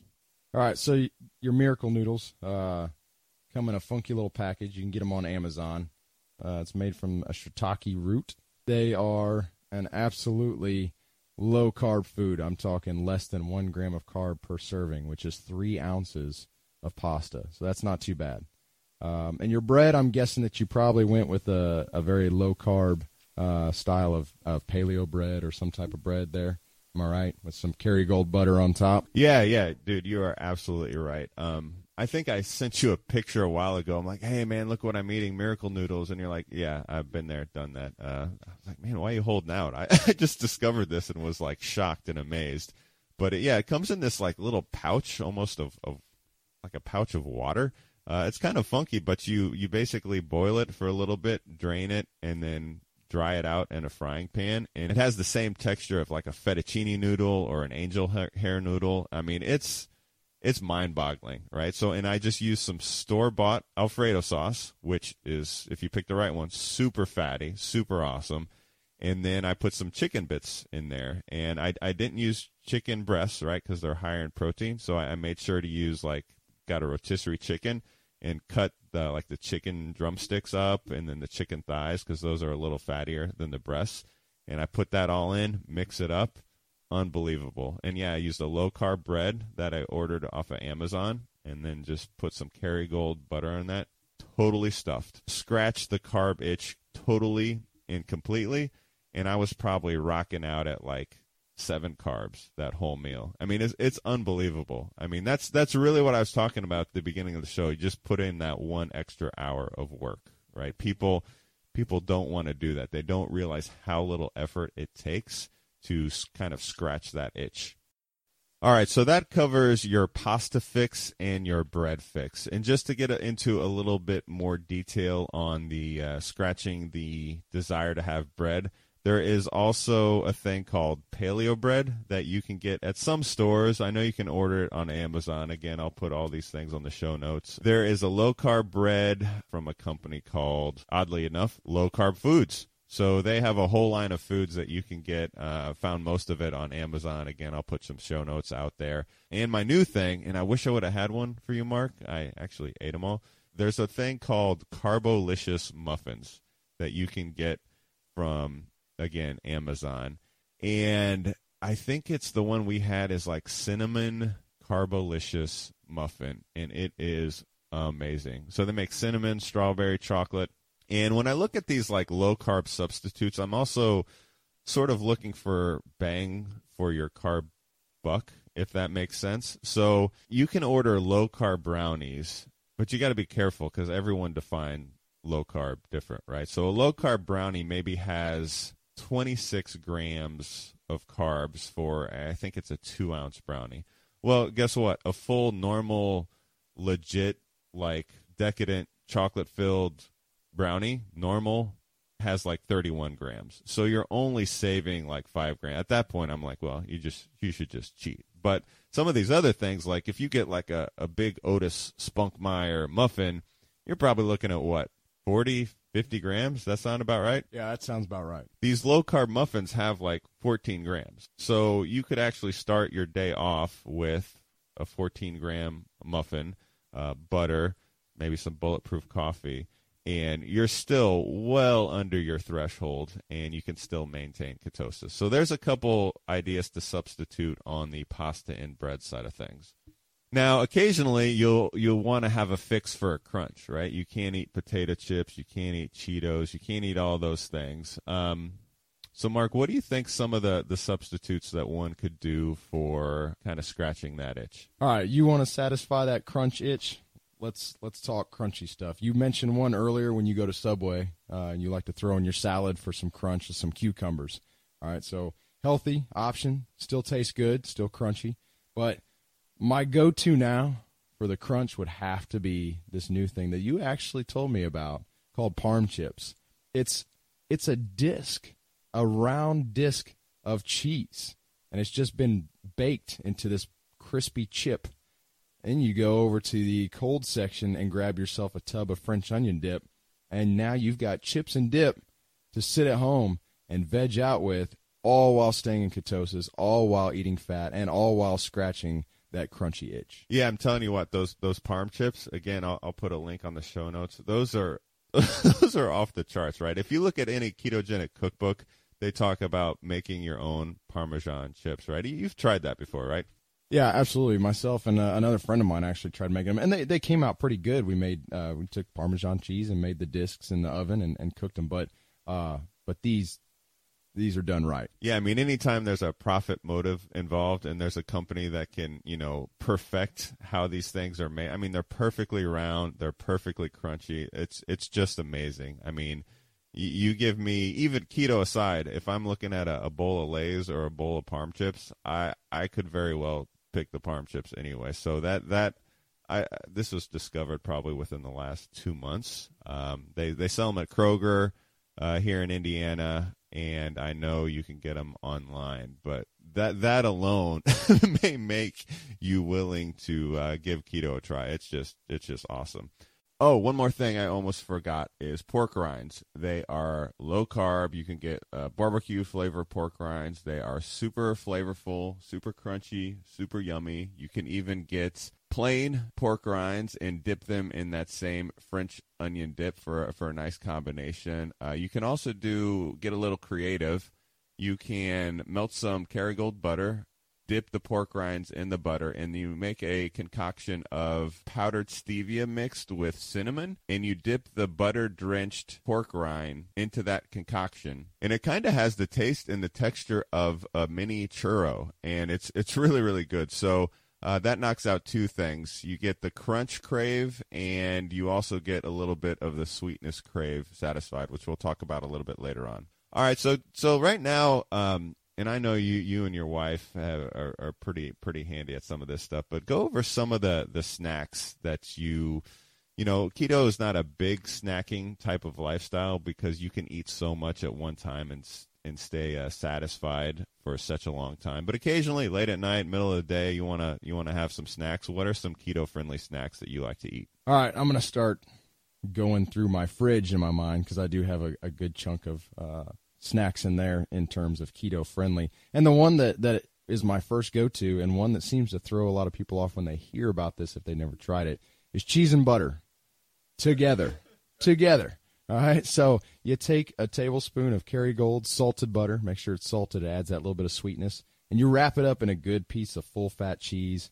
You know, Colby Jack, and wrap it up and eat it just like that, butter and cheese, and it is incredible. It might not sound good, but I'm telling you, it'll it'll it'll change the way you, you look at butter and cheese. Um, cheese sticks, uh, pepperoni. Pepperoni's a great uh, fatty little piece of meat and a great go-to snack. Guacamole.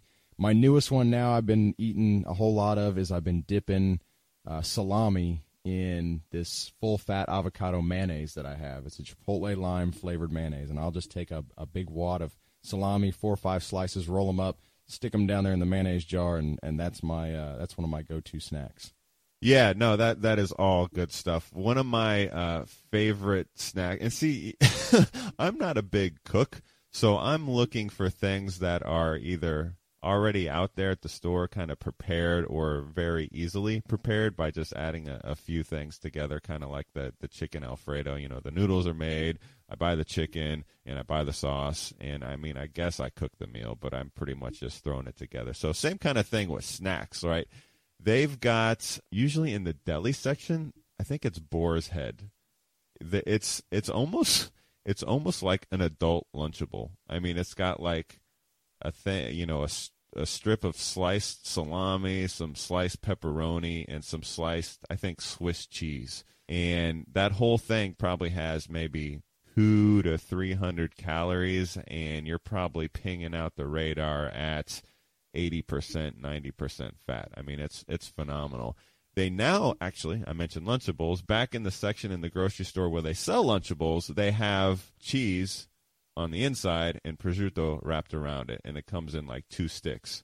So I get like four or five of those, and I just keep them always on stock in the refrigerator. Have you had those yet? Actually, I have. If you go to Walmart or GFS, you can get a much bigger variety pack, and it'll be either the prosciutto or they've actually got uh, different types of pepperoni and salami wrapped around the cheese as well. So you can get a multi pack, 14, 15 bucks, and get about 30 of them, and they're fantastic. And they're that's a great on the go snack. Oh man, that that sounds awesome. I'll have to go. GFS is that Gordon Food Services? All right, yeah, I'll have to check that out.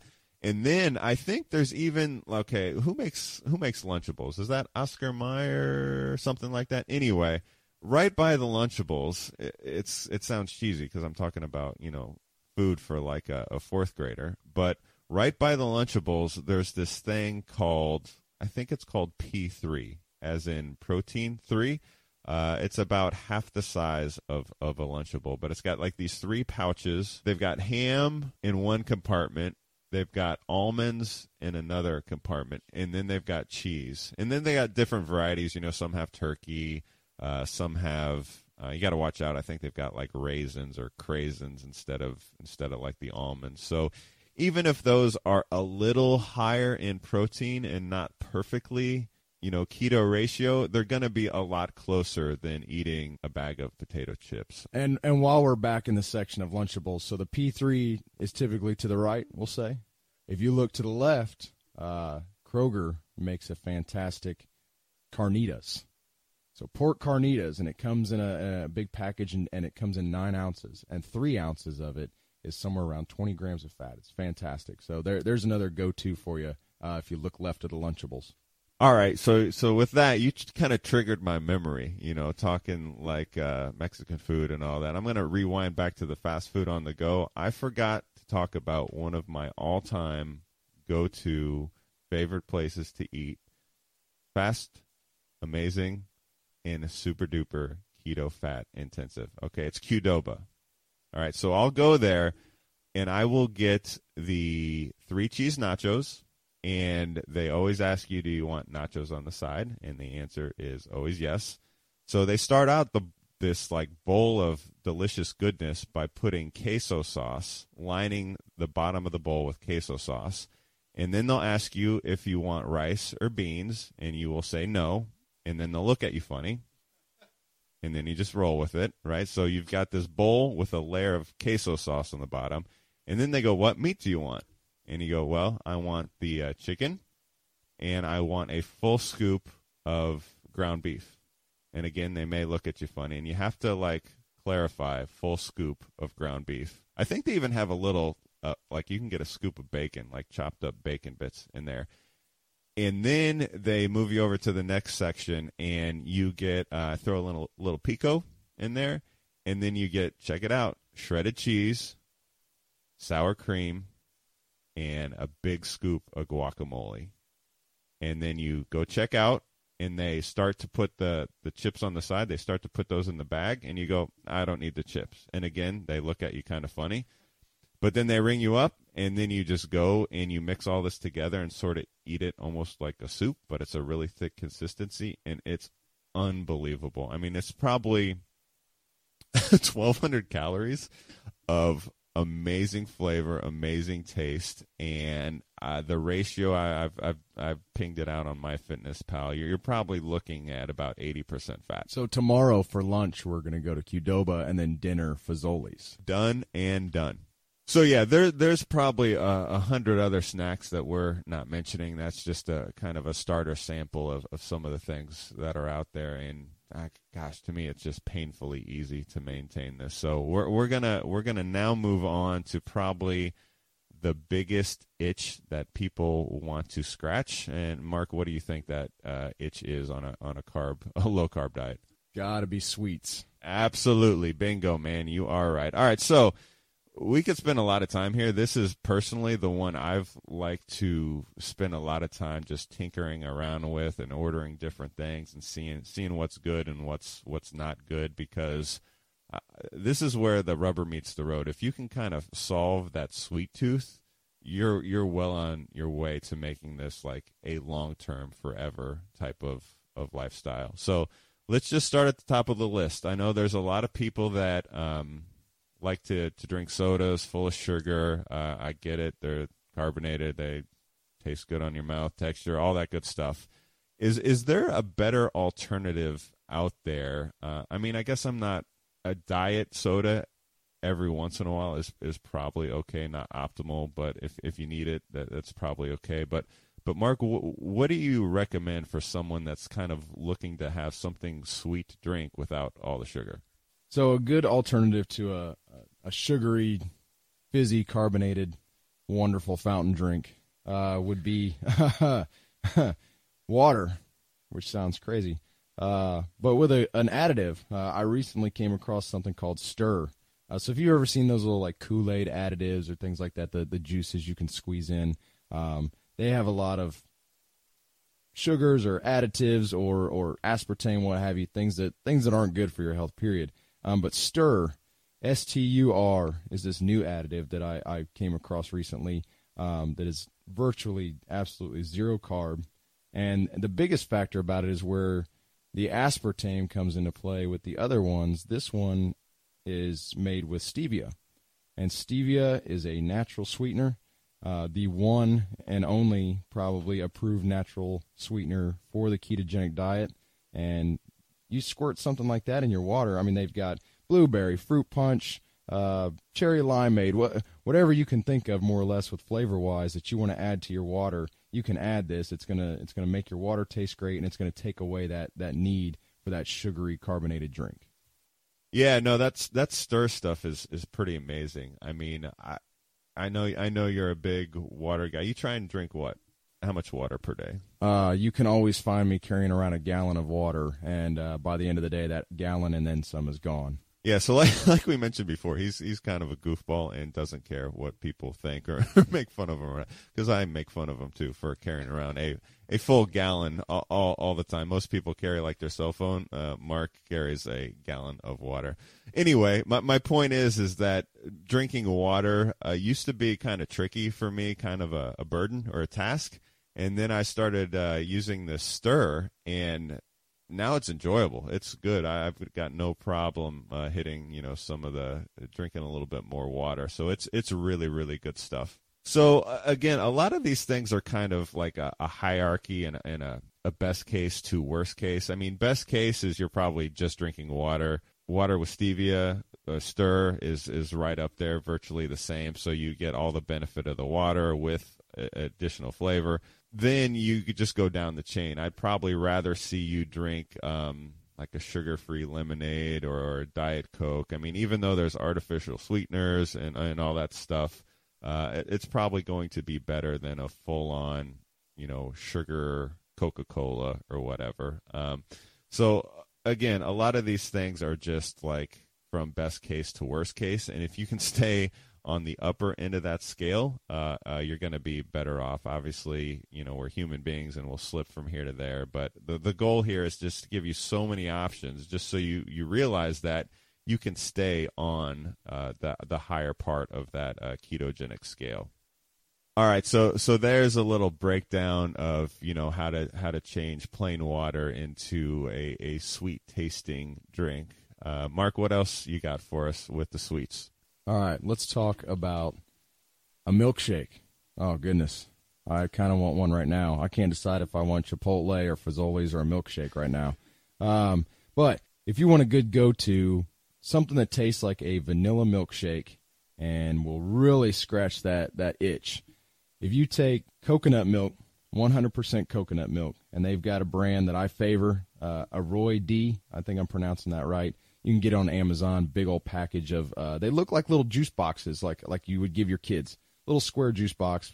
Uh, you cut the end off and pour it out. So it's 100% coconut milk, and then you take this uh, J. Robb uh, is the name of the guy that created this uh, whey protein. It's a vanilla flavor. It's made with stevia. It's lactose free, non GMO. It's 100% whey isolate and all natural. You take a scoop of that and you mix it with some of this coconut milk. Not only does it taste amazing and you feel like you're drinking an actual vanilla milkshake, but you are 100% within the realm of the keto lifestyle and not breaking any kind of carb barrier or protein barrier. All right, that's a that's a good start in the topic of uh, sweet tooth and how to tackle that issue. So let let's get into some some really real world like major league cravings that people have. Let, let's talk about let's talk about ice cream. What what are what are some some things that you can you can advise the listening audience about ice cream? Oh man, now you're talking my language. So without going into any kind of Pinterest recipe or telling you you need to start crushing up ice cubes and and mixing some fancy coconut milk and make your own at home and and now you're going crazy because ah i've got to make my own ice cream uh, no you can actually go right into your local grocery store you do have a couple of options arctic zone is the first one and their end all be all flavor has got to be the cookie dough that one's the best that one's my go-to your other option would be halo top now halo top has a plethora of flavors, and you can't really go wrong with any of them. Um, and some of your basics, and then some of your not so basics. You got cookies and cream, you got oatmeal cookie, peanut butter cup, s'mores, mint chip, personally one of my favorites, sea salt caramel, chocolate almond crunch, and the always good choice birthday cake. Uh, and uh, aside from those, they have 17 flavors total. So if you think your normal serving of ice cream is about a half a cup, half a cup of ice cream is anywhere from 35 to 40 grams of carbs. So, so what's so great about Halo Top and, and Arctic Zone? Well, these brands here have less than half of that. So, a, a serving size, still half a cup, has 12 to 14 grams of carbs in it. So more than so less than half of what you would find in a regular serving of ice cream, and it's got more protein in it, almost double the protein of what's in a regular uh, serving of ice cream. I'm hope you guys are starting to realize that this is not all that bad. Like I've had uh vanilla bean and I've had Halo Top vanilla bean and I don't know, man. It's like the the Coke Pepsi challenge. Like you you have to be an absolute connoisseur to tell the difference. I mean, this Halo Top stuff is just amazing. So, it just just to give you guys a frame of reference, I literally had ice cream every night for 7 days and I still measured my blood ketones and I was still in ketosis. Now, now, just think about some of the things you're you're hearing Mark and I talk about. Right? You're going to fast food restaurants. You're going. You're eating ice cream. I mean, it almost sounds too good to be true. And it, it is in such a way because most people don't know these food hacks. I mean, they're they're ju- they're out there, and just people don't know about them. Oh, and one more thing while we're talking about too good to be true, let's talk about one more snack called a fat bomb. Sounds crazy. Uh, there's as many recipes as you can think to find on Pinterest under the term fat bomb. You're you're gonna find it. Um, my go-to that I like to make is cashew butter, which I make myself in a food processor with uh, a pound of cashews that are covered in sea salt. That way, I don't have to worry about the cashew butter at the grocery store that's got any kind of additives or sugar. So I make my own in a food processor, grind it up till it makes its own butter, pound of that, and then uh, 16 ounces of coconut oil, a tablespoon of cinnamon, and a teaspoon of pink Himalayan sea salt. Mix all that together and put them in one ounce plastic containers. Stick them in the fridge until they get cold and hard, and they're great on the goes. 18 grams of fat, 3 grams of protein, and 1 gram of carb per serving. It's actually less than a gram, it's about 0.8 grams of carbs per serving, and that'll keep you feeling good for uh, several hours. Yeah, those those things are amazing. I mean, you can actually go out to Google and just Google fat bomb recipes, and there's I mean, it's unbelievable the amount of recipes. I think the one I've I've I stick to one. It's like strawberry cheesecake fat bombs. Oh man, it's it's like cream cheese, butter, uh, vanilla extract, some stevia, some chopped up strawberries because I think strawberries are a little lower on the, the carb level and, and still good enough and give a lot of flavor. So anyway, just Google fat bombs. Great, great stuff. And uh, now I've had this of yours. Uh, I don't know if you make it or your wife makes it, but but tell me a little bit about this keto chocolate mousse. Uh, keto mousse. It started out my wife making it, and, and now I, I make it. Keto mousse is exactly what you would think when you see chocolate mousse. It's thick, it's fluffy, it's whipped, and it's chocolate. How do we make this keto? All right, so your basic ingredients, there's five of them. You've got butter, you've got cream cheese, you've got heavy whipping cream, you've got a little bit of stevia, and you've got unsweetened cocoa powder. Mix all those together, and there's a method to the madness. You come up with this thick, whipped, creamy chocolate mousse. Yeah, it's it's creamy and smooth, and any of you chocoholics out there, definitely this is one you want to put on your radar. It's it's so good. It's so good. All right, so I think we've covered a lot of the probably the apprehensions people would have of starting keto. I mean, we, have addressed uh, and given a lot of good substitutes for some of these things: pastas, bread, snacks, uh, and definitely sweets. Uh, I think that's, that's one topic we could probably spend a whole episode on alone. But the main goal is just to give you enough to get started and kind of build your confidence in this this lifestyle and realize that it's it's sustainable. It's doable. Uh, you're not going to feel. You're definitely not going to feel hungry, and you're you're not going to feel deprived. Uh, and anytime you need to, you know, have some of these cravings for sweet or whatever, there is definitely answers out there to to address those cravings while still maintaining ketosis. So at, at, this point, I want to maybe close up the episode with Mark's take on what he thinks if someone wants to do this, and you know tomorrow was day one, wh- what are they actually? You know, what do you recommend they do? Do they transition into this? I know we we there's the keto flu we haven't talked about. Are they reading books? Like, what do you think are some practical steps that that they can take? Because this is a this is a long term thing, in your opinion, right?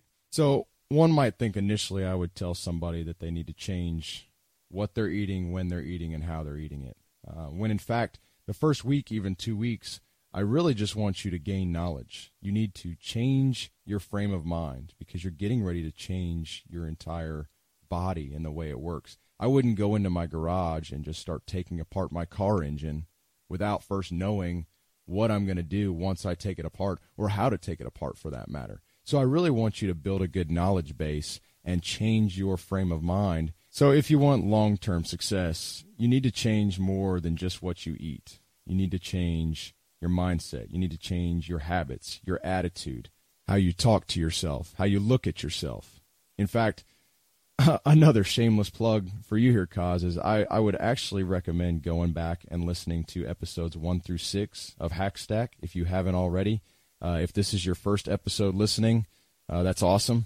Rewind, go back and hit episodes one through six because they're all about habit forming, attitudes, self talk, the why, the purpose in life. And these are the things that you need in order to be successful with a long term game that keto is because it's not a diet, it's actually a lifestyle. And if you want to sustain this lifestyle, you've got to have the right mindset to do so. Yeah, no, th- thanks for the plug. That that's awesome. But I, I would totally agree. Right, um, people are more than just what they what they put into their their mouth. I mean, you usually attitude plays so much into this. I mean, even as people are listening to this podcast, they're probably thinking, uh, "I can't do this. I wouldn't do this. Oh, it's not for me."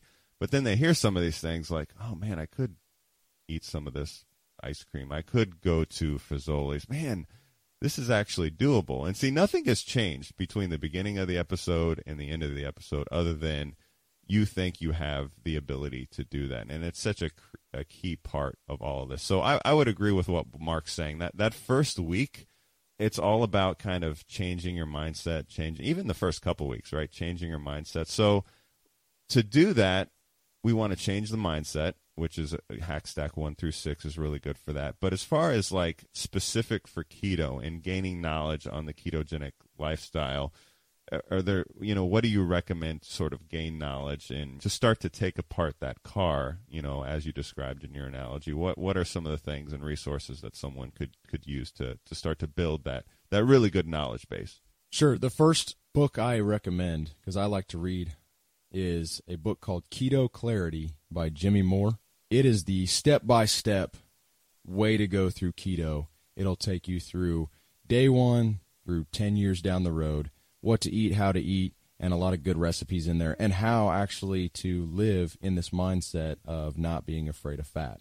Uh, I also like podcasts. I'm a big podcaster. So, uh, Keto Talk with Jimmy Moore and the Doc is a great one to listen to. It's again Jimmy Moore, the guy that wrote Keto Clarity, and his friend Dr. Adam Nally. Uh, he's a family physician out in Arizona, and he treats many of his patients' illnesses with the ketogenic diet, and has been doing so for well over a decade. And and one other concern that I do get, and and question that I get is, uh, while this lifestyle seems great, can I do it and still perform as a cyclist, as a marathon runner, as a CrossFit athlete, as a bodybuilder, as an MMA fighter? And the answer to that question is yes. There's a book by doctors Phinney and Volek called The Art and Science of Low Carb Performance. That book will take you through how to perform as an athlete, a competitive athlete at that, being in a ketogenic state.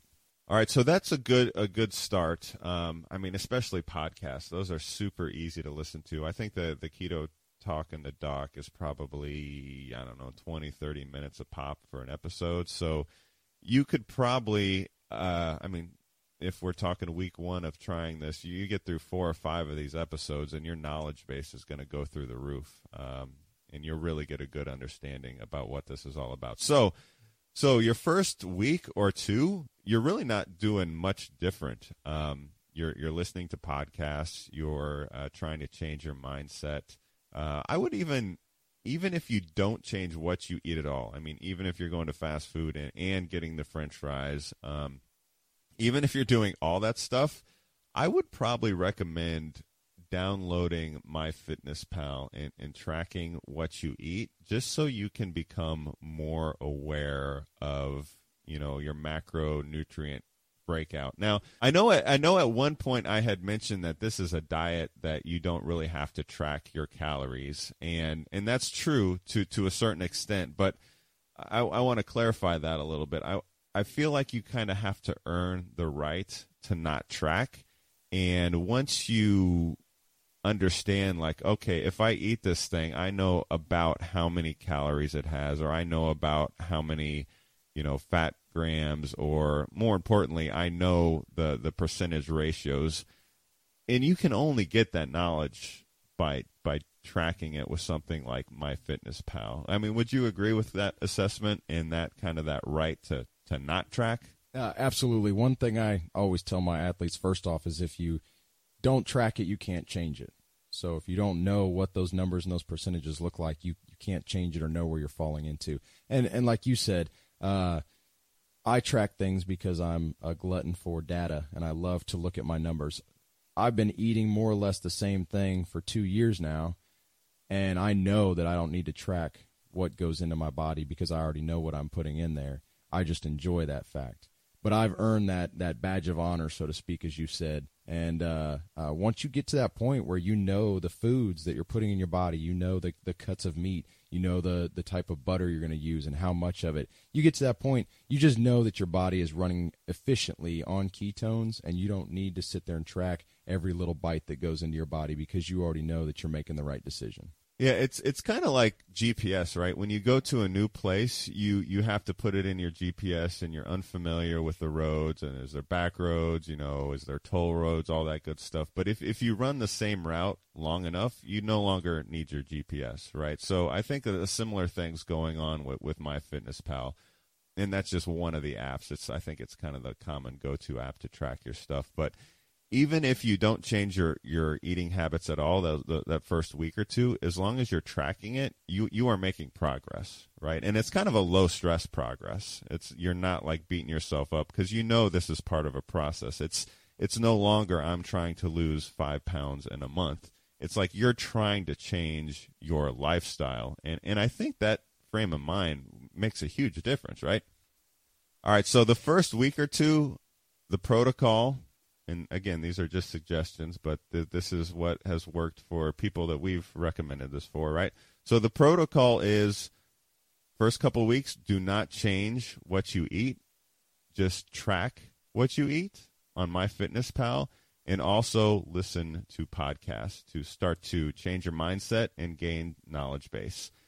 Now that could take two weeks, that could take a month. It doesn't matter. I mean, when we were talking, this is a lifestyle for the next 10, 20, 30, 40 years Two weeks is nothing. Three weeks is nothing. A month is nothing. This is something that I would suggest maybe at around week three or four. You actually start to experiment with your diet in in what you're eating. So, for example, maybe you eat breakfast the same way you always did, whether that's bagel and cream cheese, bread. You you do that, that's fine. Maybe you eat lunch the same way you always did, burger and fries. But dinner, you specifically target a low carb meal just to try it on for size. So you're eating um, a fatty steak with blue cheese, or you know some of those other meals.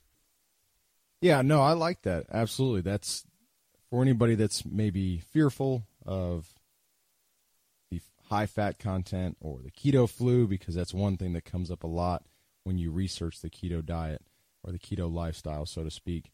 Um, that's a great way to transition your body into getting ready for depleting these carbohydrate stores in your body and getting your body used to running on ketones. So while it's it's not a dive headfirst in lifestyle, which can cause some of these issues depending person to person, it will get you through that weaning process so that you're still having some of the things that you're used to having while bringing this new lifestyle in and making that switch slowly but very methodically.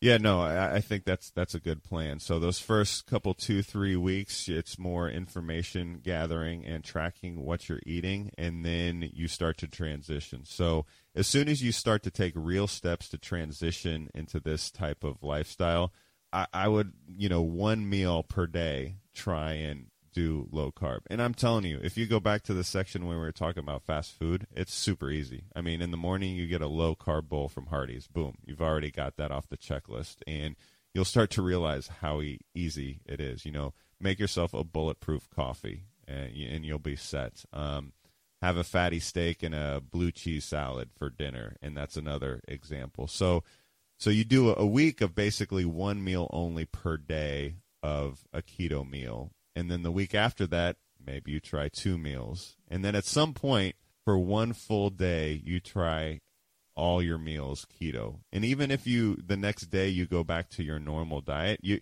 you're just basically at this point building your confidence.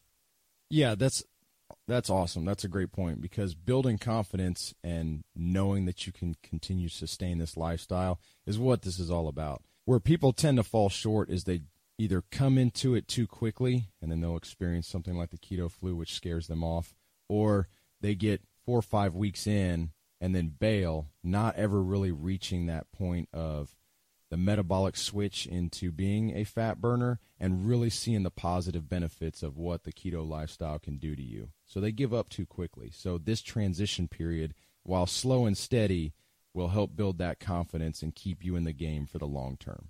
Yeah, that's it, man. That's a, that's a great phrase too. Slow and steady, right? Slow and steady wins the race. So at, at some point when you have the knowledge base and you slowly transition and, and then at some point you're to go you're to go full on keto and you know you're to kind of ch- take the uh, take the training wheels off and and I think at, by that point if you do it slowly you'll realize just how sustainable it is. And I want to I want to throw in one thing that you can do concurrently and I, I highly recommend this because we we've talked about on on the show before is you know you're you're sort of the average of the five people that you hang around with. And if you're doing this keto lifestyle you're probably going to be the only one that you know that maybe does this. And there's one sure way to do that and I'm, I'm going to plug you Mark here uh, especially if you you live in Indiana uh, west side of Indianapolis specifically in Avon Indiana uh, Mark is a personal trainer at Notch 8 Athletics. Um, first off, the facility is amazing. I've, you know, I travel for work and I've been to gyms all across the country. Uh, and this is by far um, not only the largest, but just the put together beyond belief. I mean, they've got CrossFit workouts, they've got yoga, they've got spin classes, they've got Zumba, they've got all of this stuff all under one roof. Um, and I'm telling you, you could go to any any gym in the country, and you would be lucky to find anyone that's actively doing keto. Let alone, I would consider an expert. I know I know Mark probably shies away from that terminology, but uh, he's been doing it for so long and, and read so many books. I would consider him an expert. So the fact that you could walk into that gym, hire him as your coach, and he can walk you through uh, this nutrition plan.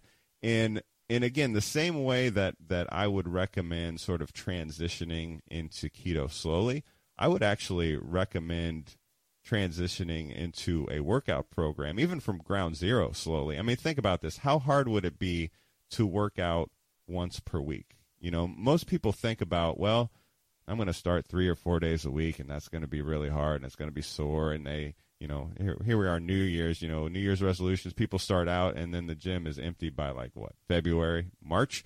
Uh, but what if your goal looked like this? The first month, you worked out once per week.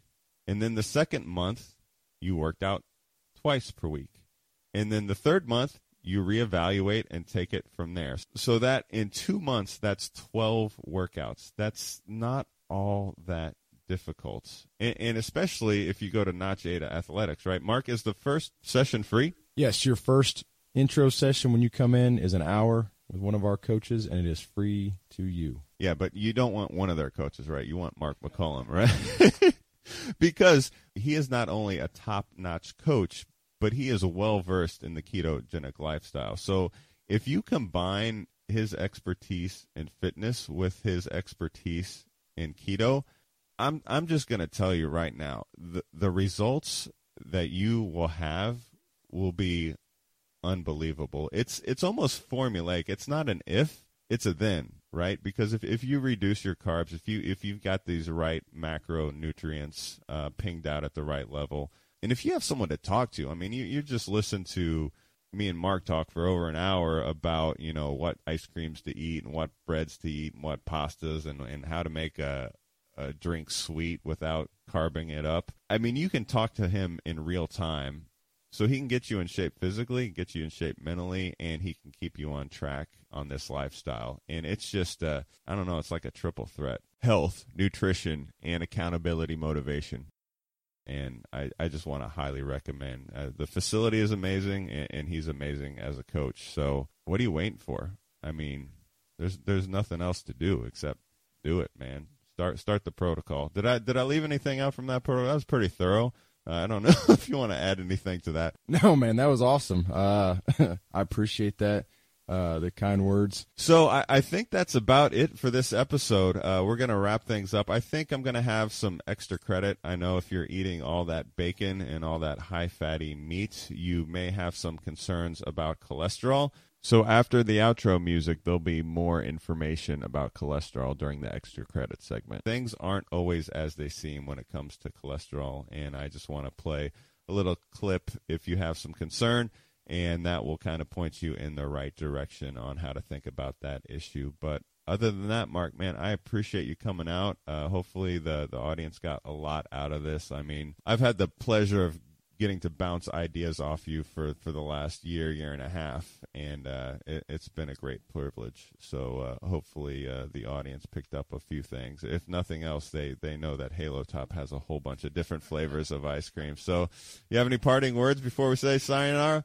Hey, thank you, Kaz, for having me on, and uh, keep calm and keto on. All right, love it. We'll see you guys later. Peace out. Thanks for listening. We hope you found a few nuggets of wisdom that you can apply to your life. Until next time, take action, keep hacking and stacking your way to success.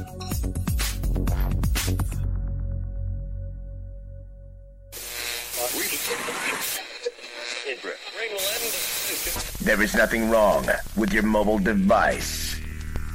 You are venturing into deeper meaning and higher learning. It's time for extra credit. All right, welcome to Extra Credit. Uh, like I mentioned in the podcast, um, cholesterol is a topic that's near and dear to me, uh, mainly because I have relatively high cholesterol, but at the same time, I, I, I seem to think that I'm I'm relatively healthy but this one number uh, doesn't usually come up all that well to me. And I'm, I'm starting to come to the conclusion that cholesterol is the red sports car of health markers. Now, what do I mean when I say it's the red sports car? Well, let me ask you this question. If you saw someone driving down the road in a really fancy red sports car, would you conclude that they are rich or poor? Now, you may have some underlying biases that lead you to believe one way or the other, but if you think about it for just a little bit, you realize that you don't have enough information, right? Someone could be driving a fancy red sports car and own it free and clear, and they've got lots of disposable income, so therefore they may be rich. Or someone could be spending every last dime and dollar they have on a car that they can't afford, and they're in debt up to their eyeballs just because they want to impress someone else you just don't have enough information to make these really broad conclusions on this one piece of information, a red sports car. And that's the way I feel about cholesterol. There's just way too much weight put on this one number, and sometimes it doesn't really give you a true, accurate picture of how healthy or unhealthy you are. And that's my analogy. And if that doesn't get you thinking, I'm going to put in the show notes a link to an article uh, that basically says 75% of patients hospitalized for a heart attack had cholesterol levels that would indicate they were not at a high risk for a cardiovascular event. Now, now think about that. That's basically saying people with quote unquote normal cholesterol levels are still having heart attacks. So if that's the case, what's the point of this cholesterol number? So just another thing to get you thinking. So I'm only playing this extra credit so you can hear a clip, uh, um, several clips. I may bounce around a little bit, but I, I want you to get some exposure uh, to this book. And if your interests peak, then it's pretty much a requirement that you go out and read or listen to this book. Um, and if you're taking a statin drug, you yeah, you just need to go and listen to this book and come to your own conclusion. But uh, like I alluded to earlier, things aren't always as they seem, and I'll let this this book go ahead and make that case uh, for me, and then I'll have one little quick uh, comment afterwards before we um, close up shop here in the extra credit. But these are going to be clips from The Great Cholesterol Myth, and it's written by Jonny Bowden and Stephen Sinatra. And it's got some interesting things, and we're going to bounce around, like I said, but we're going to start with uh, a letter that was written by one of the doctors. Here you go. Dr. Sinatra. Most doctors today will recommend that you take a statin drug.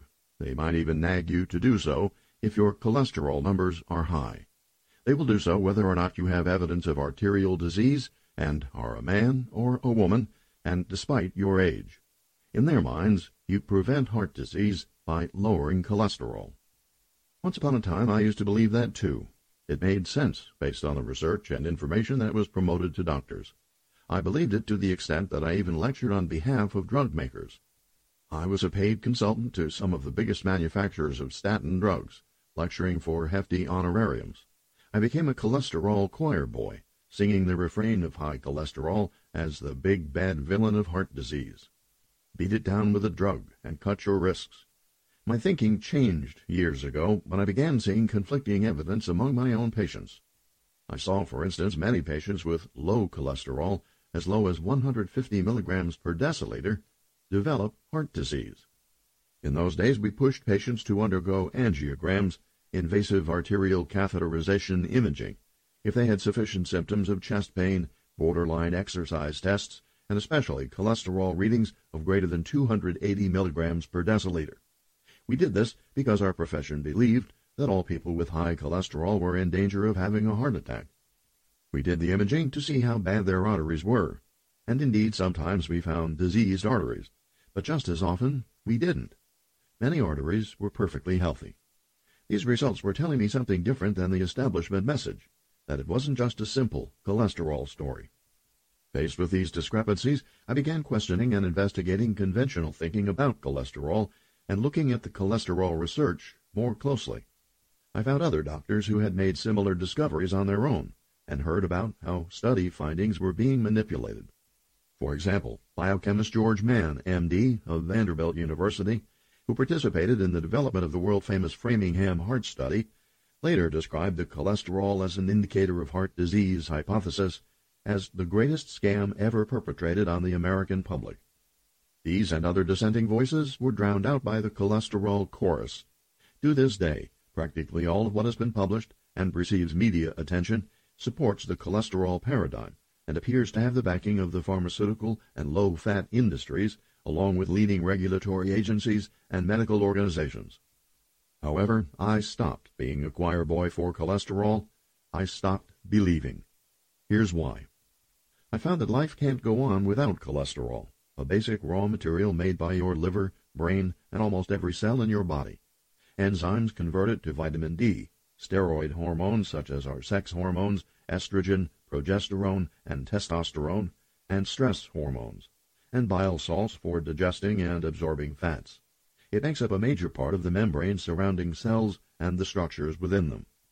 The brain is particularly rich in cholesterol and accounts for about a quarter of all the cholesterol we have in our bodies. The fatty myelin sheath that coats every nerve cell and fiber is about one-fifth cholesterol. Neuronal communication depends on cholesterol. It is not surprising that a connection has been found between naturally occurring cholesterol and mental function. Lower levels are linked to poor cognitive performance. I remember one patient, a federal judge, I'll call Silvio, who came to see me. He was taking a statin drug and complained that his memory had gone to pot, so much so that he voluntarily took himself off the bench. His LDL level was down to 65 milligrams per deciliter. I took him off the statin, told him to eat a lot of organic cholesterol-rich eggs, and within a month got his LDL level up above 100 milligrams per deciliter. His memory came roaring back. Memory loss is one potential side effect of cholesterol-lowering drugs. Some researchers suggest that doctors should be extremely cautious about prescribing statin drugs to the elderly, particularly those who are frail. I totally agree. I have seen frail individuals become even frailer and much more prone to infections. Though that surprised me at the time, it no longer does. Cholesterol plays a big role in helping fight bacteria and infections. A study that included 100,000 healthy participants in San Francisco over a 15-year period found that those with low cholesterol values were much more likely to be admitted to hospitals with infectious diseases. Many such patients told me afterward that their strength, energy, appetite, and vitality returned after going off statin drugs. They obviously needed their cholesterol. In addition to being a board-certified cardiologist, I've had a lifelong interest in nutrition. I've been using nutritional supplements in my practice since the early 1980s, particularly coenzyme Q10, an absolutely vital nutrient that is made in every cell in the body and is a major chemical participant in the production of cellular energy. Coenzyme Q10 is critically important for the strong pumping action of the heart, which gobbles the stuff up. And in the early 90s, I discovered something that shook my belief in statin drugs to the core. They depleted the body of coenzyme Q10. That fact is widely known now, but it wasn't then, and it certainly gave me pause. How could these miracle drugs that were believed to be the answer to heart disease be good for you in the long run if they depleted the very nutrient upon which the heart depends? Even today, many doctors aren't aware of the effect that statin drugs have on coenzyme Q10 levels. How ironic that the very drug they prescribe to reduce the likelihood of a heart attack actually deprives the heart of the fuel it needs to perform properly. No wonder fatigue, low energy, and muscle pain are such frequent accompaniments to statin drug use. It wasn't until the mid-1990s that statin drugs really took off. But prior to then, physicians had other go-to drugs for lowering cholesterol. Many research studies were conducted using these drugs, and in 1996 the U.S. Government Accountability Office evaluated these trials in a publication titled Cholesterol Treatment, a review of the clinical trials evidence. The report explained that though some trials showed a reduction in cardiovascular-related deaths, primarily among those who entered the studies with existing heart disease, there was a corresponding increase in non-cardiovascular-related deaths across the trials. This finding, that cholesterol treatment has not lowered the number of deaths overall, has been worrisome to many researchers and is at the core of much of the controversy on cholesterol policy, the authors wrote. It was also quite clear from the report that those who benefited the most from lowering their cholesterol levels were middle-aged men who already had heart disease. The trials focused predominantly on middle-aged white men considered to be at high risk of coronary heart disease, the report stated. They provide very little information on women, minority men and women, and elderly men and women.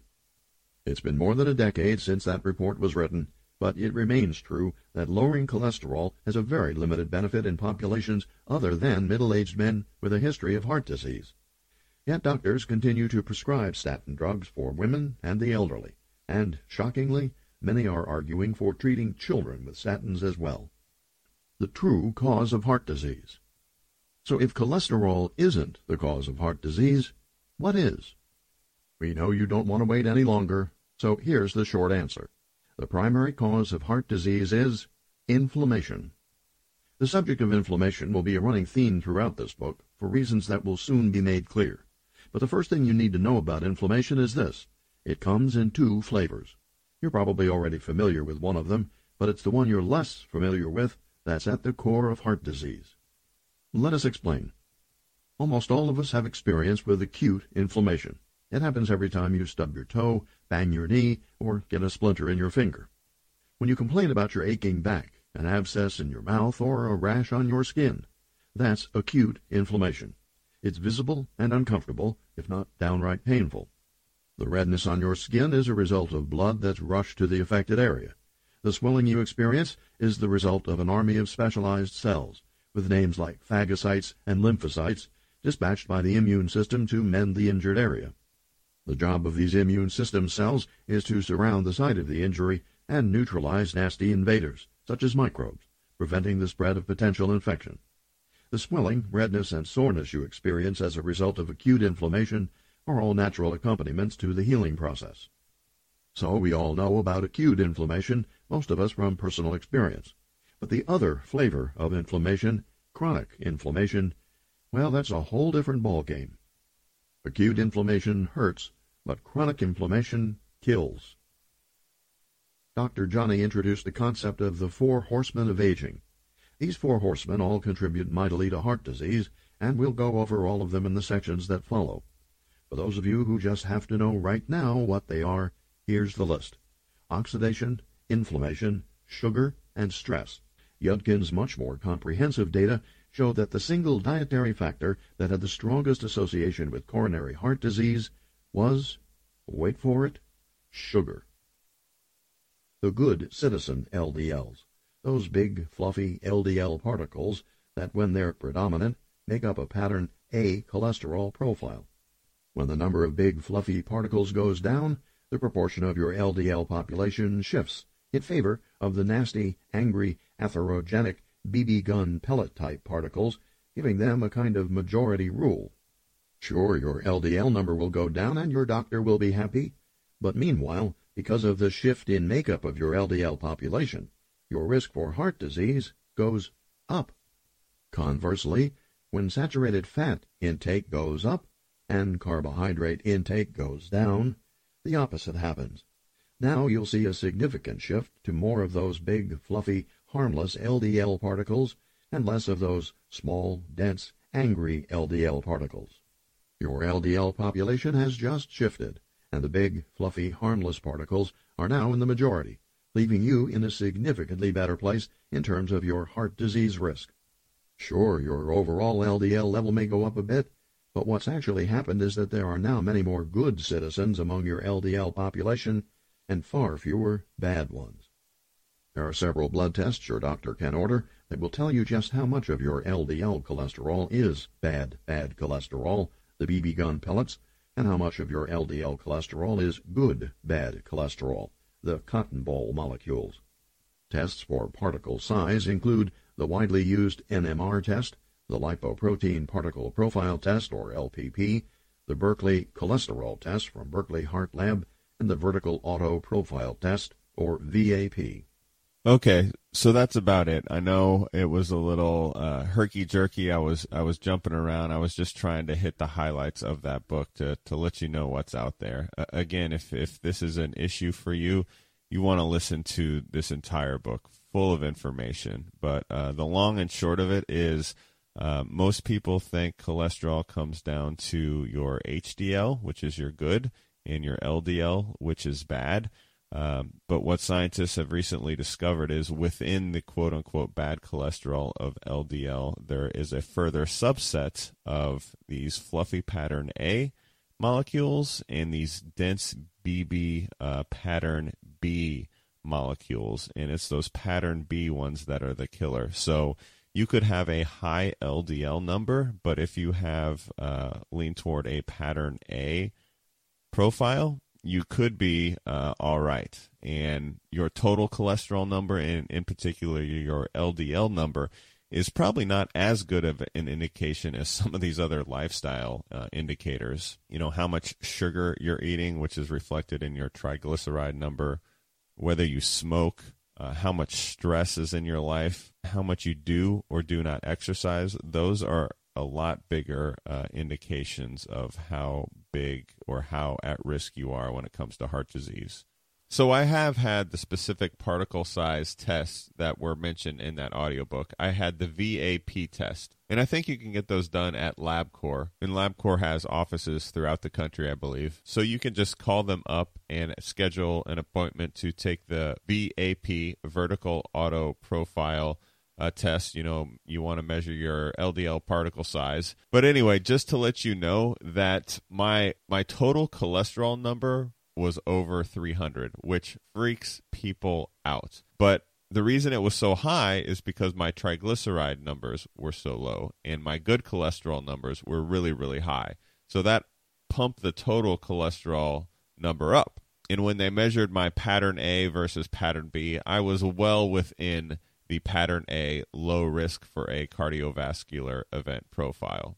So that's what I'm talking about when you when you talk about red sports car. You can't just look at total cholesterol and figure out if you're healthy or unhealthy or at risk or not at risk. There's just so many other things that go into that. And it's very possible your total cholesterol number will rise if you try the ketogenic diet, but that's not necessarily a bad thing. And if you're freaked out about that, you should get that test done. So just wanted to close that up and, and keep everyone as well informed of the big picture as possible. So hopefully you'll give that diet a try. Good luck. If you can get through some of the downsides, it's totally worth it.